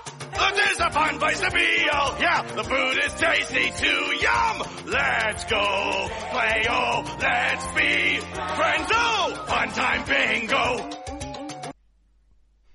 it was an incredible experience just be, just for that. So I'll always look at that moment even more fondly because of that. But the fact that it was, this is probably like the most, you know, stick up the butt characters who basically just, for the sake of protecting his friends and family, made an absolute fool of himself. And it was just like, I could not have been more prouder of that character that I could, that, that I could I ever have before or since. I I think it clicked like when I was watching Dragon Ball Kai. So it basically clicked. It was like, yeah, Vegeta's my favorite. he's just, I think, he's just. I just find him an entertaining character. He he's the favorite of a lot of people, and I can understand why because he's out of like save one or two other characters, like I think Piccolo would be one of the others. He's grown the most throughout the entire the entire mm-hmm. of the series. I mean, if you really look at this, you know, from when he was introduced in the very beginning of Dragon Ball Z to where Dragon Ball Z ends, he's he's come completely full circle. And that's it's really that's one of the joys of watching this show is actually watching that character start, you know, come in and start as one way, behaving and like, you know, being this complete jerk and, you know, evil asshole. And then all of a sudden, you know, by the time the series ends, he's a lot more even tempered. He's still, you know, don't mess with him because you'll regret it, but at the very least, he, you know, he's mellowed out to the point where he has a, he's, he's married, he has kids, and he actually is okay with it. And you actually, in this movie, get to see how far he's willing to go in order to protect that. And that, that was, that was probably like the heart of the whole movie for me. yes. I'd complete, I'd forgotten about that bit, so I was really glad that I rewatched the movie in mm-hmm. preparation for this because I would have not mentioned you know, the key scene, as you say, with the film. um, yeah, but Beerus is a lot of fun, and so is Whis as well. They were they steal every single scene that they have in the movie, hands down, mm-hmm.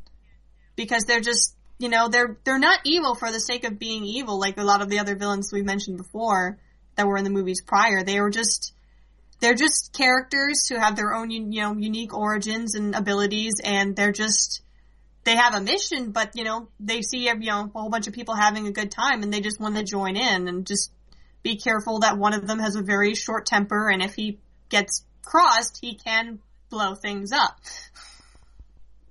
which they all find out, unfortunately.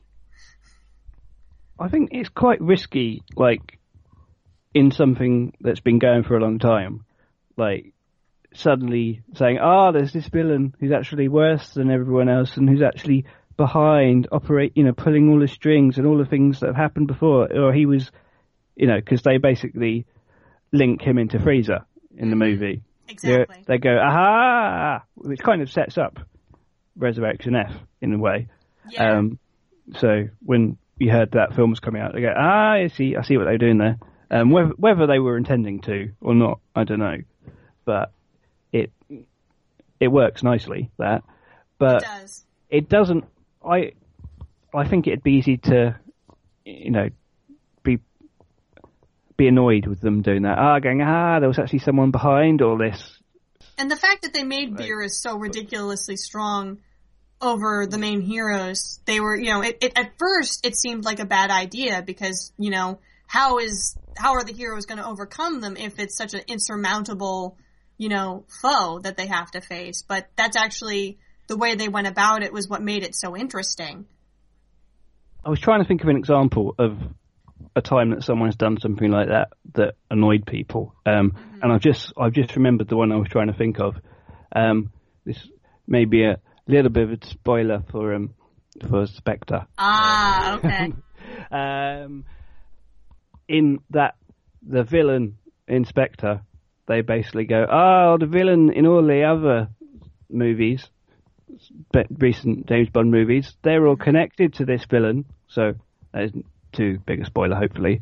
Um, and, you know, some people called BS on that. They were like, no, that's annoying. Saying ah, that all these people are actually working for this guy, um, and it's a similar sort of thing in what's happened in Battle of the Gods, but I think it works because you go, oh no, no, that makes sense. That that because he's been asleep all the time, so you wouldn't know. well, I think it's because it was only a loose connection. I mean, you get the sense that Beerus, mm. because he's a god of destruction, that he's involved with you know anything, any big uh, goings on. He's very he has to be kept informed of, so he knows like okay, which planets do I need to go in order to blow them up? Okay, yeah, sure, I'll do that. But he, you know, it, the way it's the way he views his, you know, his role in the universe that kind of makes you know the character all the more interesting. Is like to him, it's you know, it's it's part of his existence. It's also more of like a you know, it's his job, it's his nature. It's like you know, mm-hmm. it's like I'm I'm. It's nothing personal. This is just something I got to do. This is what I was hired for. You know, so don't mess with me when I'm trying to do my job, kind of thing. and that's you know, same with Whis. You know, the fact that he's Beerus's supposed caretaker, and you know, you find out that he's actually supposedly the person who actually taught Beerus to be as you know as strong as he is. So that opens up like a whole nother like potential mythos for this universe. Like, oh god, okay, there are these entities that can train even the gods of destruction. Who or what are they? And kind of thing. And and the relationship between the two of them is amusing as well. Yes. They're they're a good double act. Very much so. It's like you can't even you can't even define them in terms of the you know typical like funny person, straight, you know, funny man, straight man kind of duo. It's just they've they work. Yeah. They're, they're they both have shades of that in their character. So it's like you you can't really define them in a particular kind of cliche comedy role. They're just a funny duo of characters. I like the fact that Beerus looks like he linked to sort of Egyptian gods. Big Egyptian gods. cat. Yeah. It makes you, know, you can imagine that he's ancient and he came down thousands of years ago, and the, the Egyptians worshipped him or something. if the Dragon Ball, if the Dragon Ball world had Egyptians or something of that nature. Yeah, that's. Because remember, it's such a it, it's such it, a hodgepodge. It's hard to tell. I'm sure it could have had Egyptians. It's got pterodactyls and spaceships and talking talking animal people. Hairy men. It's got everything. It's got to have Egyptians they they have Native Americans. That was you know they saw that in the original Dragon Ball series. So had those without you know actually having a North America. So there you go. Mhm. So yeah, it works. They call it Earth yeah. as well. It's obviously not the same Earth, unless that's a very strange version of Japan. I don't know. The world may never know, to be honest with you. Other than other than Toriyama himself. Yeah, he's like, I don't care, just throw it all together. It's fun, and it is. But the one thing about um wanted to mention about uh Battle of Gods before we move on to Resurrection of F, um, another interesting point with the movie because you do have the whole build up. Like the first half is more of like you know a lot more comedy, comedy based jokes. You know, with the, all the characters hanging out at Bulma's party, Beerus kind of crashes the party, and then you see what lengths Vegeta goes to in order to try and keep him passive. Then one thing sets him off, and of course, once Beerus start, gets going, everyone tries to fight him off. But you know, of course, being the god of destruction, everyone does relatively poor against him. Say Vegeta, who gets one good shot in. But then when they um when Goku shows up once again and actually manages to fight him one on one, we actually get a really good bit of uh, character development with Goku that I don't think I've seen happen in a long time. I mean, even throughout the course of Dragon Ball Z in general, to be honest. The fact that when he gets that uh, power up that, that, allowed him to fight toe to toe with Beerus for for a change, how he was actually he expresses his frustration at the fact that it took he, had to rely on others in order to get to that level of power, and he hated it. hmm Yeah. Because uh, they introduced the new, the new level of Super Saiyan God. Yes. Which is as, I think is probably about as silly as it sounds, but at the same time, it's like if I'll give him this. It was a very different kind of power up that the show's had before. Like you know how the super, like the longer the series went on, the Super Saiyan transformations got bigger and more ridiculous and bulkier, and just looked like they were on steroids half the time. Whereas this form, you know, Goku's actually significantly skinnier. His hair's more or less the same. He just has red. It, it's just turned red with you know red irises, and it was interesting that they made it just like a complete and utter contrast to the Super Saiyan transformations we've seen before. And it didn't even last for that to have long. a new one. They had to have a new one, really, didn't they, to sort of justify the film Well, coming back? They're like, like yeah, make, make sure like to make sure that this is you know still a Dragon Ball Z film, folks. You know, not just Dragon Ball.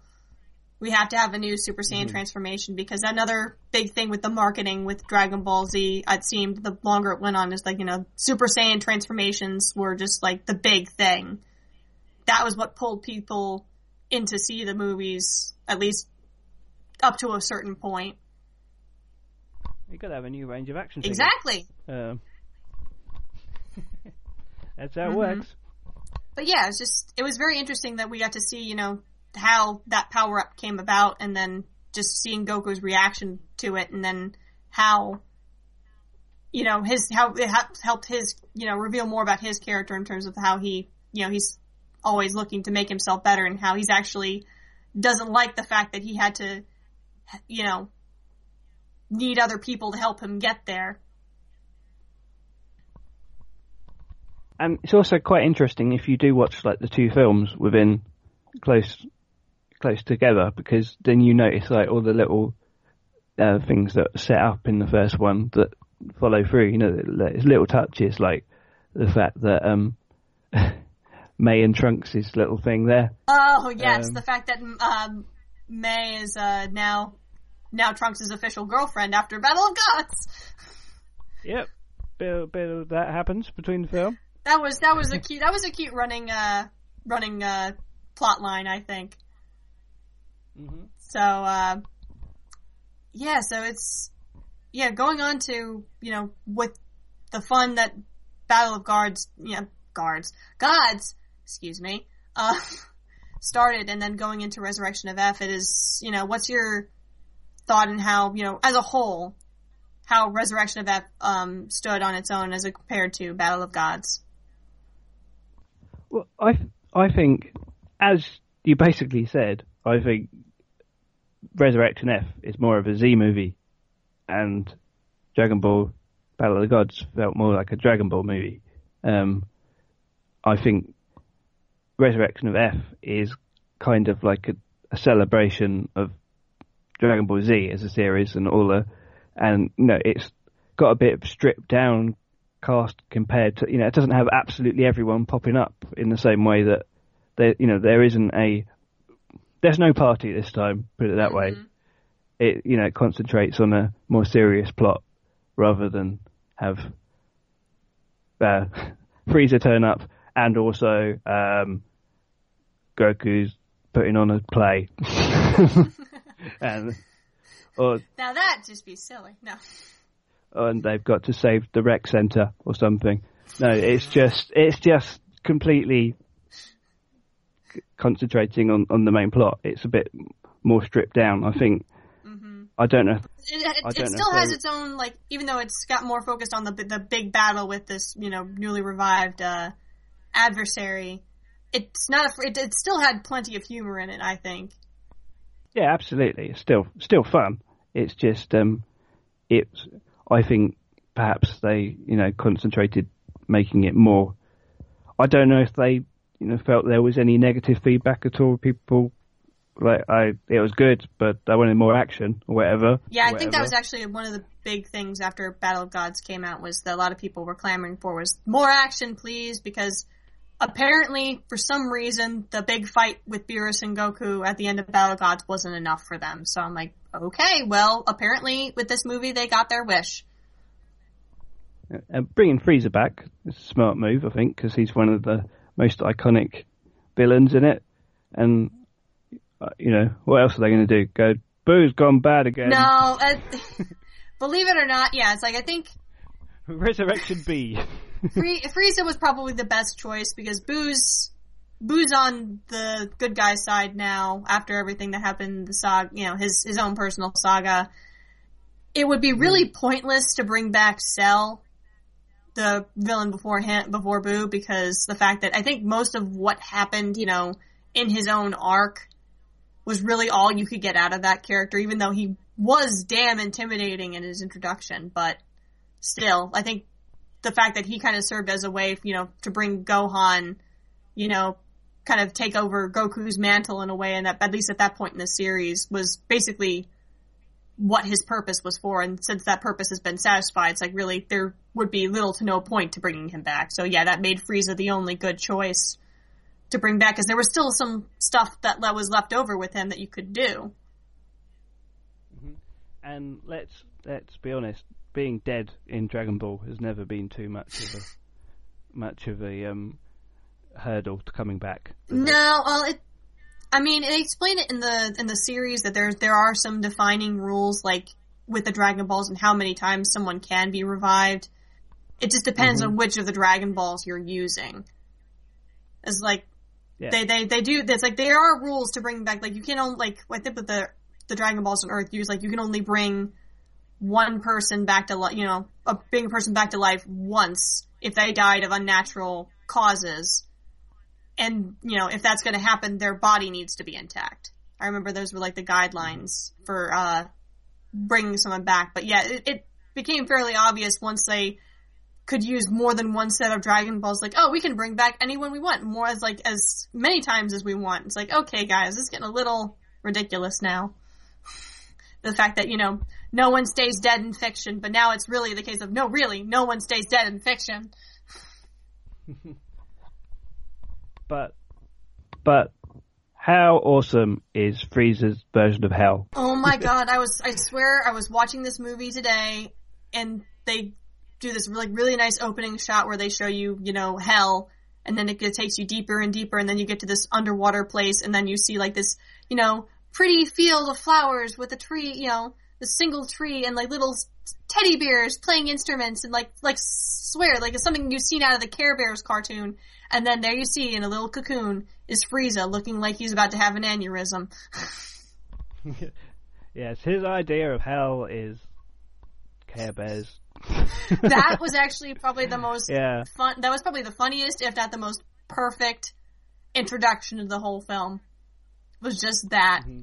because that's that's the the greatest. It's like okay, you know, hell is a big place. You know, if you, for different people, you know, have their own versions of what you know what they would think hell would be, and for Frieza, that's what hell is. Brilliant. So that that was a good introduction. Oh gosh, yes, and the fact that by the time everything gets all said and done, it's like he's right back there. Spoilers, sorry. Spoilers. But um, I'll admit there were still, even though there were quite a few things that I really enjoyed about the film, the sense of humor, the fact that we still had um, Whis and Beerus as uh, main cast members, you know, to at least you know made an appearance and still had their wonderful sense of humor to the whole situation. And then there was their introduction of Jaco, and my all-time favorite aspect of the film was um, the fact that we got this big old fight scene with a majority, not all of them, but a majority of the major cast members, you know, Gohan, Piccolo, Tien, Krillin, and uh, even Master Roshi, who hasn't really, who barely got in the action in the series after Dragon Ball Z take, took off, actually all got this really wonderful fight scene together where they all, all those characters got a chance to shine and it was wonderful to see.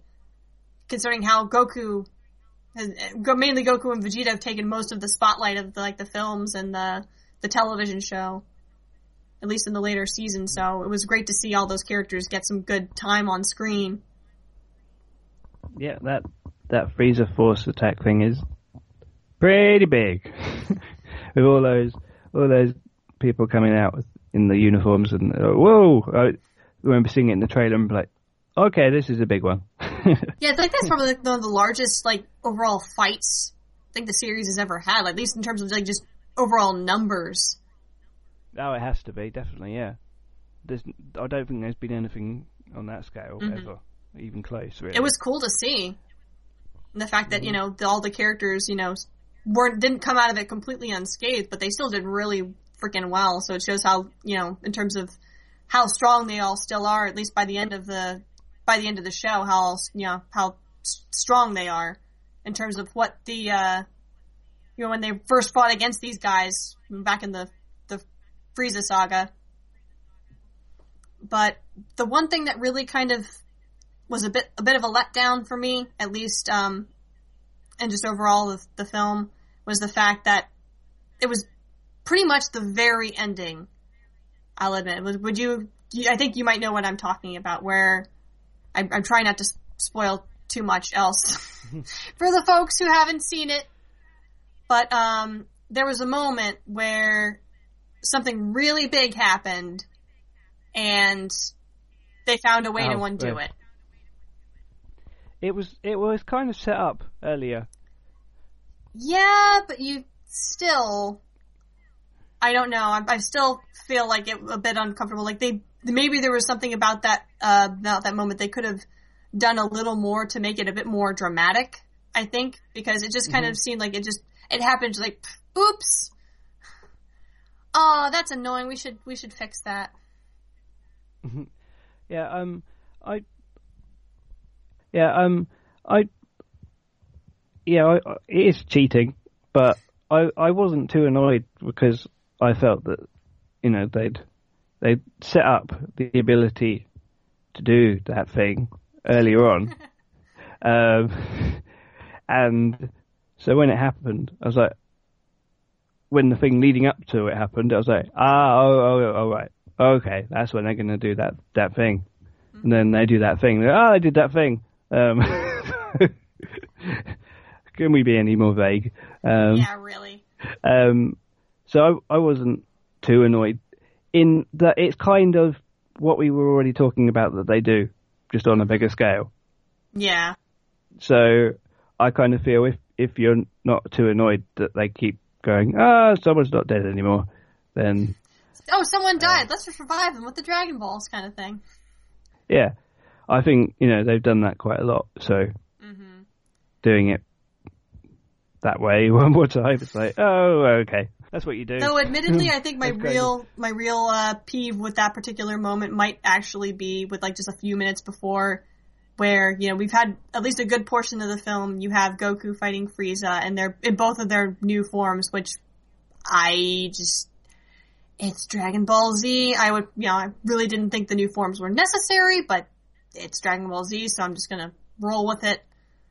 But you know, you have Goku and Frieza fighting for a good bit, you know, and then at, some, at a particular point, he switches off, Goku switches off for, with Vegeta against Frieza, and that was the point I was actually really waiting for, to be honest.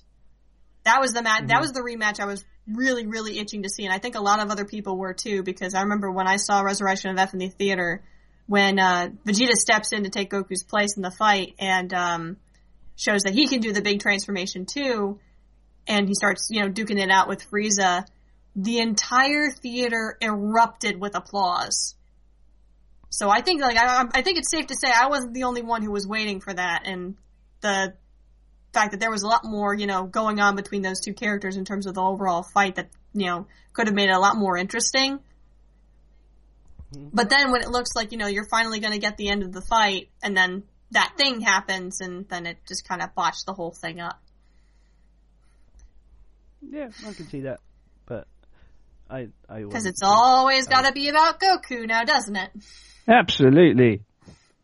He is the he's Goku.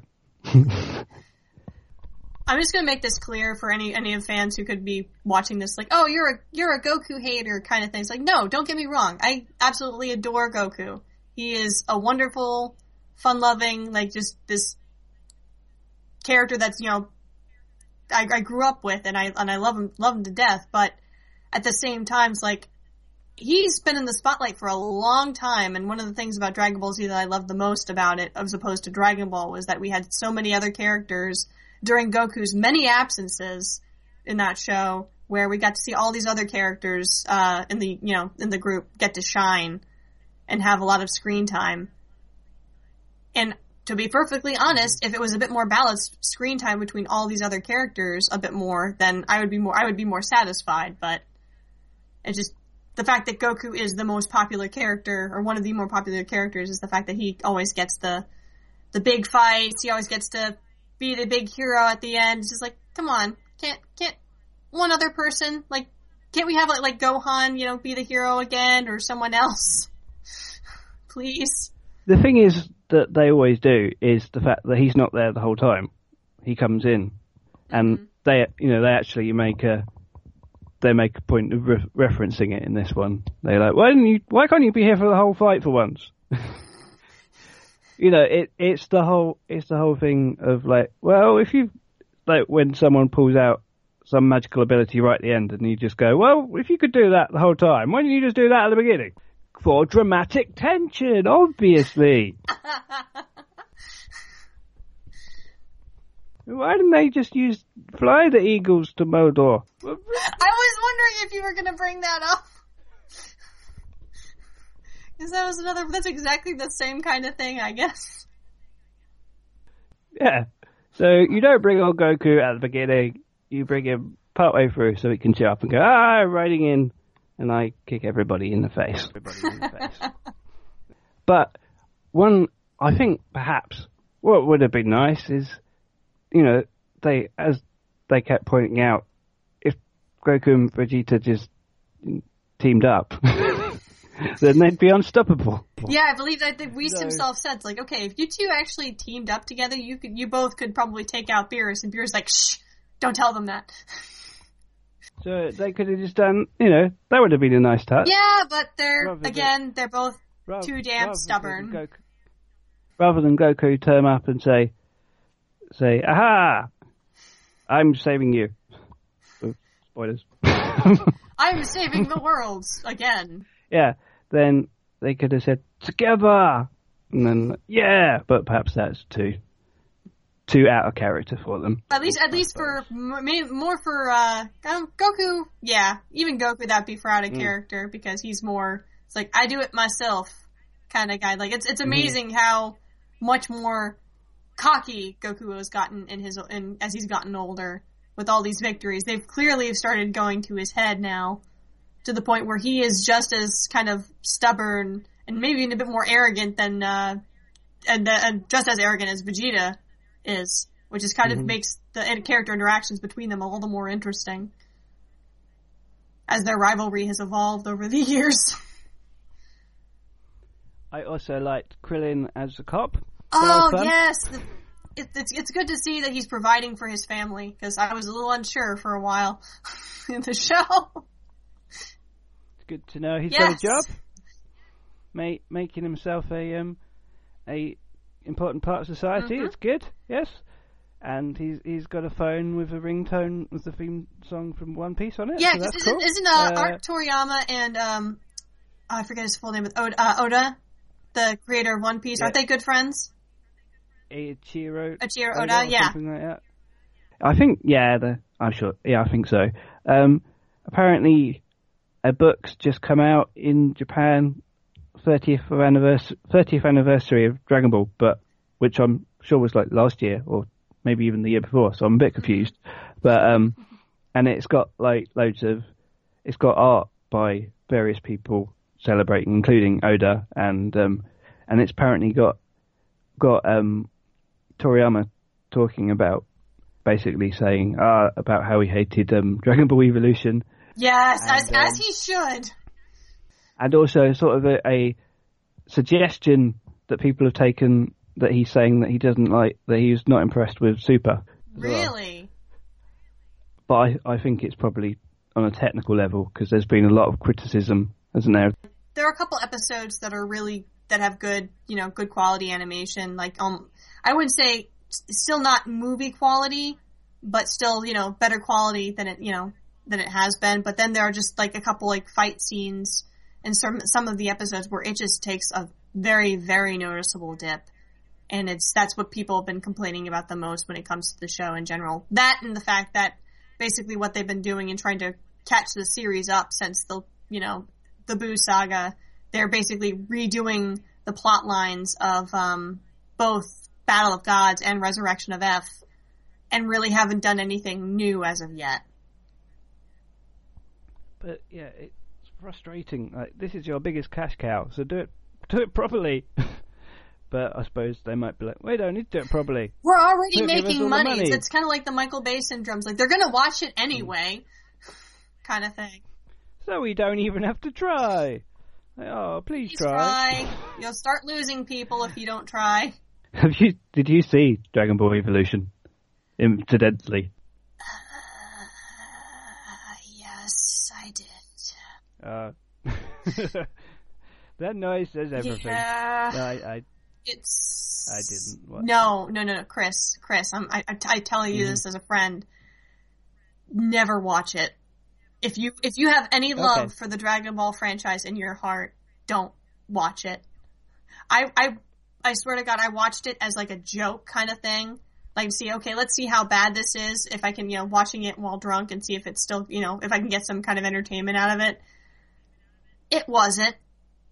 It was like watching the live action version of Avatar: The Last Airbender. It was just painful. It hurt. It hurt so ma- It hurt so bad. Oh, Rachel. It's I'm okay. sorry. I'll I'll survive.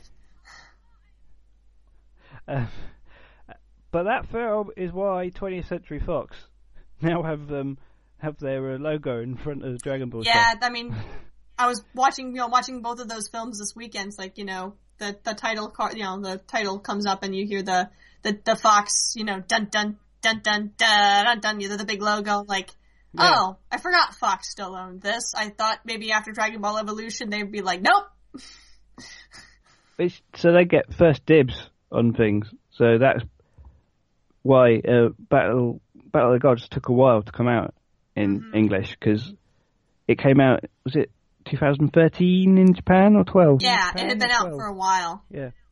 So and it took quite a while to come out in the US and the UK. Mm-hmm. But then obviously Battle of the Gods, I mean Resurrection of F, they learned their lesson. Well, I think They're it's because Battle "Look, of Gods did so well. Because I remember when they did that limited release thing, like they did with um, with so like, like they would do with Resurrection of F with Battle of Gods. It's like it it made a good good load of money, not as much as Resurrection of F made, but still a, a sizable chunk that they were like, oh, maybe we should actually do a better job of this, of getting that distributed on time. I'd I'd be interested to hear uh, what people thought of it if Resurrection F if that's like the only Dragon Ball they've seen in years. Because I think like if say you grew up on Dragon Ball and then you haven't watched it since, and then you watch Resurrection F, I think you'll be like, yeah, nostalgia, yeah, I love this. I it's my that's the impression I get. I kind of feel like it would have been fun for people who haven't, you know, a bit of be a bit of a throwback and reminder of the show. But mm-hmm. I haven't actually, you know, heard anyone. So I was I was kind of hoping, you know, like Dan get to watch it and go hear what he thinks of it. So Yeah, we'll we shall have to see because I know he is you know, he used to watch it when he was a kid and then not not been watching it recently. So Yeah. That'd be to get his take on it. So, well, maybe maybe at some point later on in, in another episode we can bring it up bring it up to him Mhm. when he's actually seen it. Yeah. Mm-hmm. But is there anything else about the movies you feel we should talk about, or you think that's pretty much it? We've, we've covered all of our bases. Trying to think. Uh, yeah, I've already said Jaco is awesome. Yeah, Jaco's awesome. Please, if we could do like another like mini series about him, that'd be awesome. But um, Yeah, you, you wouldn't think it'd work, but it does. uh, just introducing yeah, him. You wouldn't think it'd work, but it does. uh, just introducing him, and Yeah. it's so random, and but it because he already exists in the it's already in the Dragon Ball universe, isn't it? I haven't read it, but it But- supposedly takes place before um, or like a little bit before the uh, Dragon Ball manga was even supposed to start. Um, Jaco comes to Earth and he actually meets um, I forget what the scientist's name is, but he actually meets uh, Bulma's sister, and they kind of yeah tights, Tights, because Yeah. uh, undergarment puns with her family, mhm, and yes. uh, they go on a bit of an adventure. And I think Jaco was originally sent to Earth in order to pursue a certain spacecraft that kind of crash landed on Earth at the time that was supposedly carrying a Saiyan baby which he had to kill Oh, because it would have destroyed the life of the planet. But it turns out that never happened because Jaco got distracted by uh, the people he met on Earth. So by the time he left, he realized, "Oops, I was supposed to go and do a job." Oh, that ties together beautifully. I love that. yeah, yeah, he's fun, and he. I like the fact that he's like a little dude, and also interesting in the dub that he's got the same voice as the dub voice of Sergeant Frog. Yes, he does. I, you know what? I just realized that. Oh my god, So that works it well. certainly too. does. And again, props to the Funimation uh, for doing an excellent job in dubbing both films because it just it just made the nostalgia all the more palpable and just and so much more enjoyable because, like I said, grew up with those voices with all the with the television show, and so it only only makes sense that they would get the same people, and they all just kind of bring their A game. So thank you, thank you, thank you. I do. I kept. I wonder though what it would be like to see the 3D version. Oh, how Resurrection of F. yeah. Uh, it's it's hard to say. I want to say it would be really good, but at the same time, it might be just one of those films where they just kind of like tacked 3D on at the very end, like they didn't really make it with the film in mind, kind of thing. What What do you think of like that animation quality of the movies? Because they're not amazing, really, are they? Well, I don't think. it's definitely better than in, in in terms of like new material. It's definitely like the the best the series has looked in a long time. I mean, Mm-hmm. the older animation style you'll see in like some of the older films and the show itself, like it's got a like a unique uniqueness to it, even though it, it's definitely older animation. And so it's kind of like it's got its own character in that. And you can definitely see how that character has evolved in this new style of animation. I mean, it really depends on like what kind of like sequence of animation that you're talking about because a lot of like the regular 2D stuff, like where all the characters are kind of like talking and shooting the breeze, that's the kind of stuff that I really like because it just, you know, it's just kind of like very simple, kind of like more on the long lines of the, the stuff that, the older stuff that we got to see. Mm-hmm. But in terms of like the big stuff, like the big fight scenes, where they're now they're incorporating more like, you know, three dimensional animations along with the 2D, some of it can be good. Like I remember watching Battle of Gods, like the big fight sequence with, between Goku and Beerus, and just being absolutely blown away by that in the theater. And then I don't know if it was just the difference between Battle of Gods and Resurrection F that I finally like looked at that kind of um the the bigger fight sequences where they had a lot more CG animation involved in Resurrection of F and just I don't know, it was a lot more noticeable that time around. Like I think it was because the fights were so much fewer in Battle of Gods that they were able to get away with that. Now that they had something with a bit more of a larger scale to deal with, it was a bit harder to hide it. I, I think it's just when I rewatched Battle of Gods, I sort of was thinking that I remembered it looking a bit better when I watched it before. I thought, oh, mm-hmm. I thought it, you know, been the animation got an upgrade or whatever. But um, I mean, it obviously has from the old one, um, because you know it's like 18 years later. It's going to have progressed, but and it all looks in keeping with the original and everything. It doesn't look like it's a different series or anything Yeah. it's just um yeah it's not as good as you know a really slick Ghibli movie or anything like that it's it's fine No, it's no. just it's just not it's not that big a jump out out of telly or anything It's out telly well, or it's, anything. it's not that type of It's it's, not that type of movie to be honest. I mean, I No. I would actually be a little weirded out if I went to see a Dragon Ball movie and got like something of looking like Ghibli level quality. I'd be like, I'd be pleasantly surprised, but I would be more, more like, okay, what happened? Like this seems distinctly hmm. un Dragon Ball. What happened? I probably shouldn't have said Ghibli I should have probably said something like uh, a, production IG movie or something like that you know something Yeah. more something less less completely different from Well, I think it's kind of like the cartoonish, uh. like, like feel to the animation is part of the charm of Dragon Ball. Like, cause that's, mm-hmm.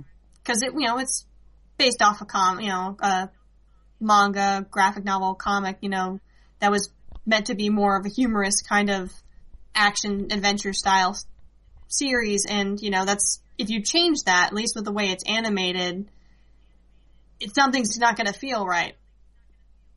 I mean, at least that that's what it seems like to me. I'm not saying it's bad or no, anything. I- I'm I just get that. saying it's it's not it's not it's not the highest end of highest end.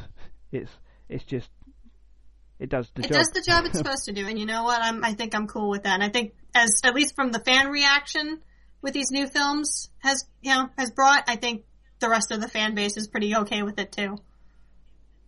Yeah, obvi- obviously, from your experience, it, it looked good on cinema. Oh, yeah. that's that's kind of important. Um, so, So yeah, I was just before we wrap things up, I mean, obviously we can't talk too much about Super because of the fact that you know it's not being legitimately aired across you know overseas yet. But um, at the very least, and I think we've we've mentioned it a couple times in previous podcasts, so we'll try to keep it brief. But um, in terms of like new stuff, like with a new potential that these movies have opened up because they've dropped several hints that there's, you know, more to the universe now with the introduction of Beerus and Whis. It's like, what would you, you know, what what are your expectations of going forward from here after these, you know, after these two movies, and you know, the series itself going forward as a whole? well. I was super pleased that ha, super pleased ha, Ah! super, uh, that uh, that um, Beerus and Whis were in this this movie as well as the as um you know they returned as key characters. So I'm you know if they're going for they're going going to be in the series after they've done the arcs that relate to TV the films as well. I'm I'm all for that as well because like I said I think they're great characters. Um, and it would be interesting if they do take it pan-dimensional, as I think you've suggested. That they that might. seems to be the direction that they're moving with Super.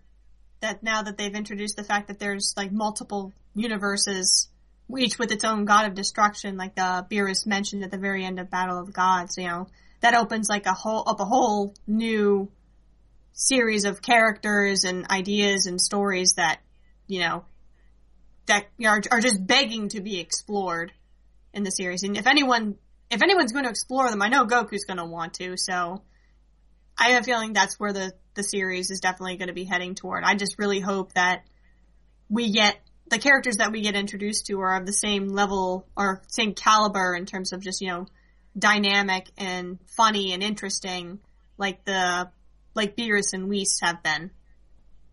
I'd like to think that if you know Toriyama was saying that he's not entirely satisfied with where it's going, they might go, "Hey, hey, Toriyama, mate, what do you think we should do?" And he'd be like, "Well, here's what you should do, and here are some new characters, and blah, blah, blah," you know, and then it'd go. They probably won't do that, but it'd be nice. well, they've already proved that Uh, you know uh, getting his stamp of approval on the films at least have led to good things. So I would like to think they'd be a bit more willing to listen to him in terms of cre- you know creative advice. Maybe not necessarily direction, but at least creative advice in terms of character creation and so forth. So I would like to think that they'd be more willing to listen to him, but what do I know? I don't live, I don't work in that industry. I don't know what it's like to work in that industry. So this is just pure fan speculation. And the other thing about Super that I've heard about, because obviously I haven't seen any because it's not available. But not everyone's available. talking about it. But everyone seems to have seen it anyway. I don't know how. I don't understand these things. Um, uh, people have basically suggested that there's this whole sort of sitcom element of like Vegeta's adventures as a wacky dad and things like that. And you know, there's I think I saw images like of Vegeta just looking really pissed off, going having to take his kids somewhere or something. Oh no! Wait, I think I might have heard about this. It was like one of the first episodes that supposedly came out. I remember like the internet like exploded after this episode came out. Like there were a billion pictures of Vegeta with Bulma and uh, Trunks, uh, his son, and they were all at a theme park. Because he had promised way back in the way back in back in the Buu saga, like way before that even started, he promised he'd take Trunks to a music park. So this was him keeping his promise. I'm like, aw, okay. Let's see where this could go. Yeah, I want to see stuff like that. That sounds great. Mm-hmm. I, I, you know, I, I could live with a sit- basically a sitcom with the characters because I think they're strong enough, and Vegeta is amusing. So, so Especially when he's being forced to do stuff he really is not a fan of doing. yeah. Um, what about you? Well, how do you feel about where it's going? I'm optimistic. I again, I really like what we mentioned about the sit, the sitcom elements of the show that they've uh, s- they've been experimenting with thus far. I mean, it sounds like I keep picturing in my head when I think about like I hear like synopses of the various episodes that you know people talk about, and it just sounds hilarious. And um, I even like was zipping through YouTube at one point, and there was this one point like in the the pre Resurrection of F thing where you see like the same shot in the very beginning of Resurrection F where you have uh, Gohan and Videl's baby daughter in her pram, and you see Piccolo rocking the pram, and um, I think the they they expanded on that scene in um in Super where they actually like Pan's actually looking at him and he believe it or not like it, he does this like a little bit off camera but you can hear him making baby faces at her so it's like it's still little stuff like that. Like I would like more of that, please. And um, if they're going to do the oh like you know cross dimensional traveling, you know, to different universes and meeting new characters, like I said before, I want them to be diverse, you know, dynamic, funny, like just like you know, uh, Beerus and Whis have proven so far that they can be. And um, I don't know. I just want to be able, to, you know, a nice, like adventurous, like conflict or something like, or, or story where you know they meet these new characters and they have to, you know, the, and the our main characters have to grow as a result of it. More so than just I've got to train to be stronger kind of thing. Just more of like on a personal level. Maybe I'm asking too much from the series, possibly, but it would be really cool to see. Do you think the fact that they've made Super, it makes it less likely they'll do more movies, or do you think because they've made a lot of money, you'd think that they'd be thinking about more movies? It is really hard to say. I mean, I really don't think. I mean, Super has basically been, from what I've under, understand, it's been doing has been basically repashing the movies. Anyway, so people are already getting double doses of the same story. Just one has more time to expand on the little things. But I really don't think it would stop them. You know, the Super would, you know, just stop them from trying to make another film. I mean, if they've got the money to do it, I'm sure that they they might as well just do it do it again and see if you know, see if they make any more money the next time. But it all depends on which angle they decide to tackle. Depending, you know, considering what Super is already planning on doing. If that makes any sense. Yeah, I, I just think I wouldn't be that surprised. Like, there's another movie, say next year or whatever, just because free money, basically. and I wouldn't mind either if it's if it's as good as these two. One other aspect of uh, Dragon Ball that uh, or Dragon Ball Super that I actually am really hoping uh, might happen, at least something I've always wanted a little bit more of in Dragon Ball in general, is that I need. I, I thought it'd be because most of you look at the, most of the cast, they're all male characters. I mean, you have a couple female characters like Android 18 and uh, Chi Chi, who are you know some who are like more eight, more 18 than anything. She's actually a very proficient fighter. But I would like to see if maybe like with this interdimensional travel, we get to see more female uh, fighters who actually can hold their own against the boys. Would be really cool. Not just not just be like a typical like girl thing, but just like kind of like balance the cast out as it were. Yeah, you're right. That is something that's kind of missing from Dragon Ball. That I think you know series that come after it did ha- have much you know like things like One Piece and Naruto have you know much more uh, mixed cast, but Dra- Dragon Ball there are there are girls and women there, but they're not general they're not on the same level. Well, at least with Bulma, um, since she was like the the first female lead of the series, you know, even though she's not very, you know, she's not she's not a fighter like Goku or anyone or Vegeta is, but she's she's very smart and she does hold her own and she's uh, she does help the group in her own way, which is great. That's fine.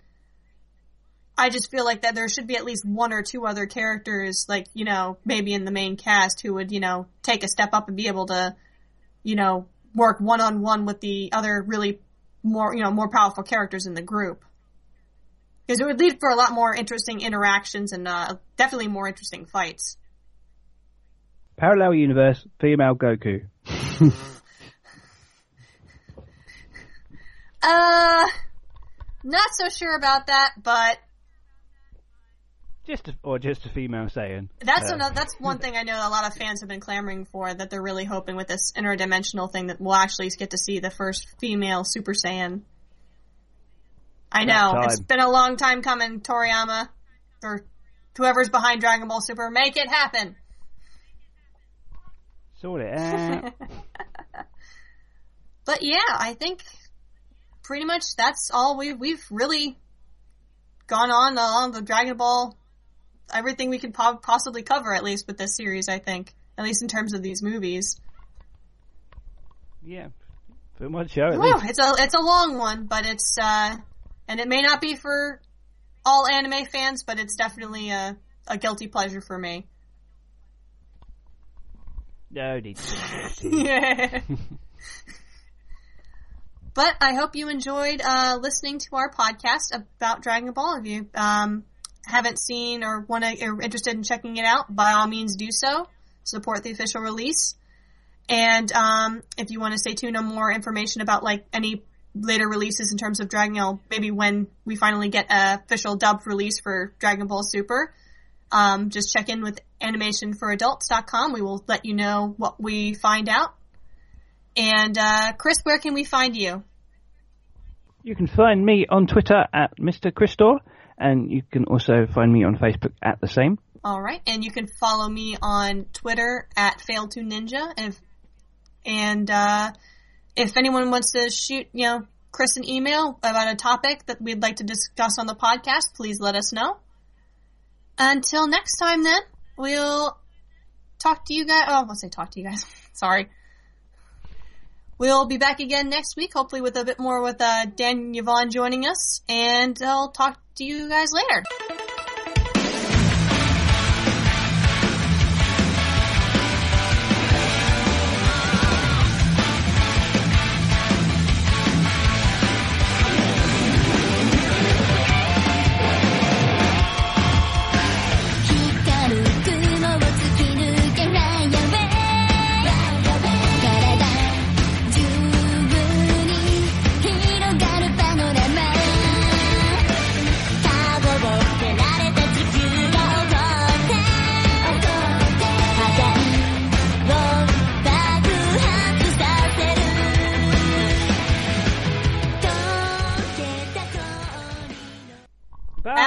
Have a good have a good week.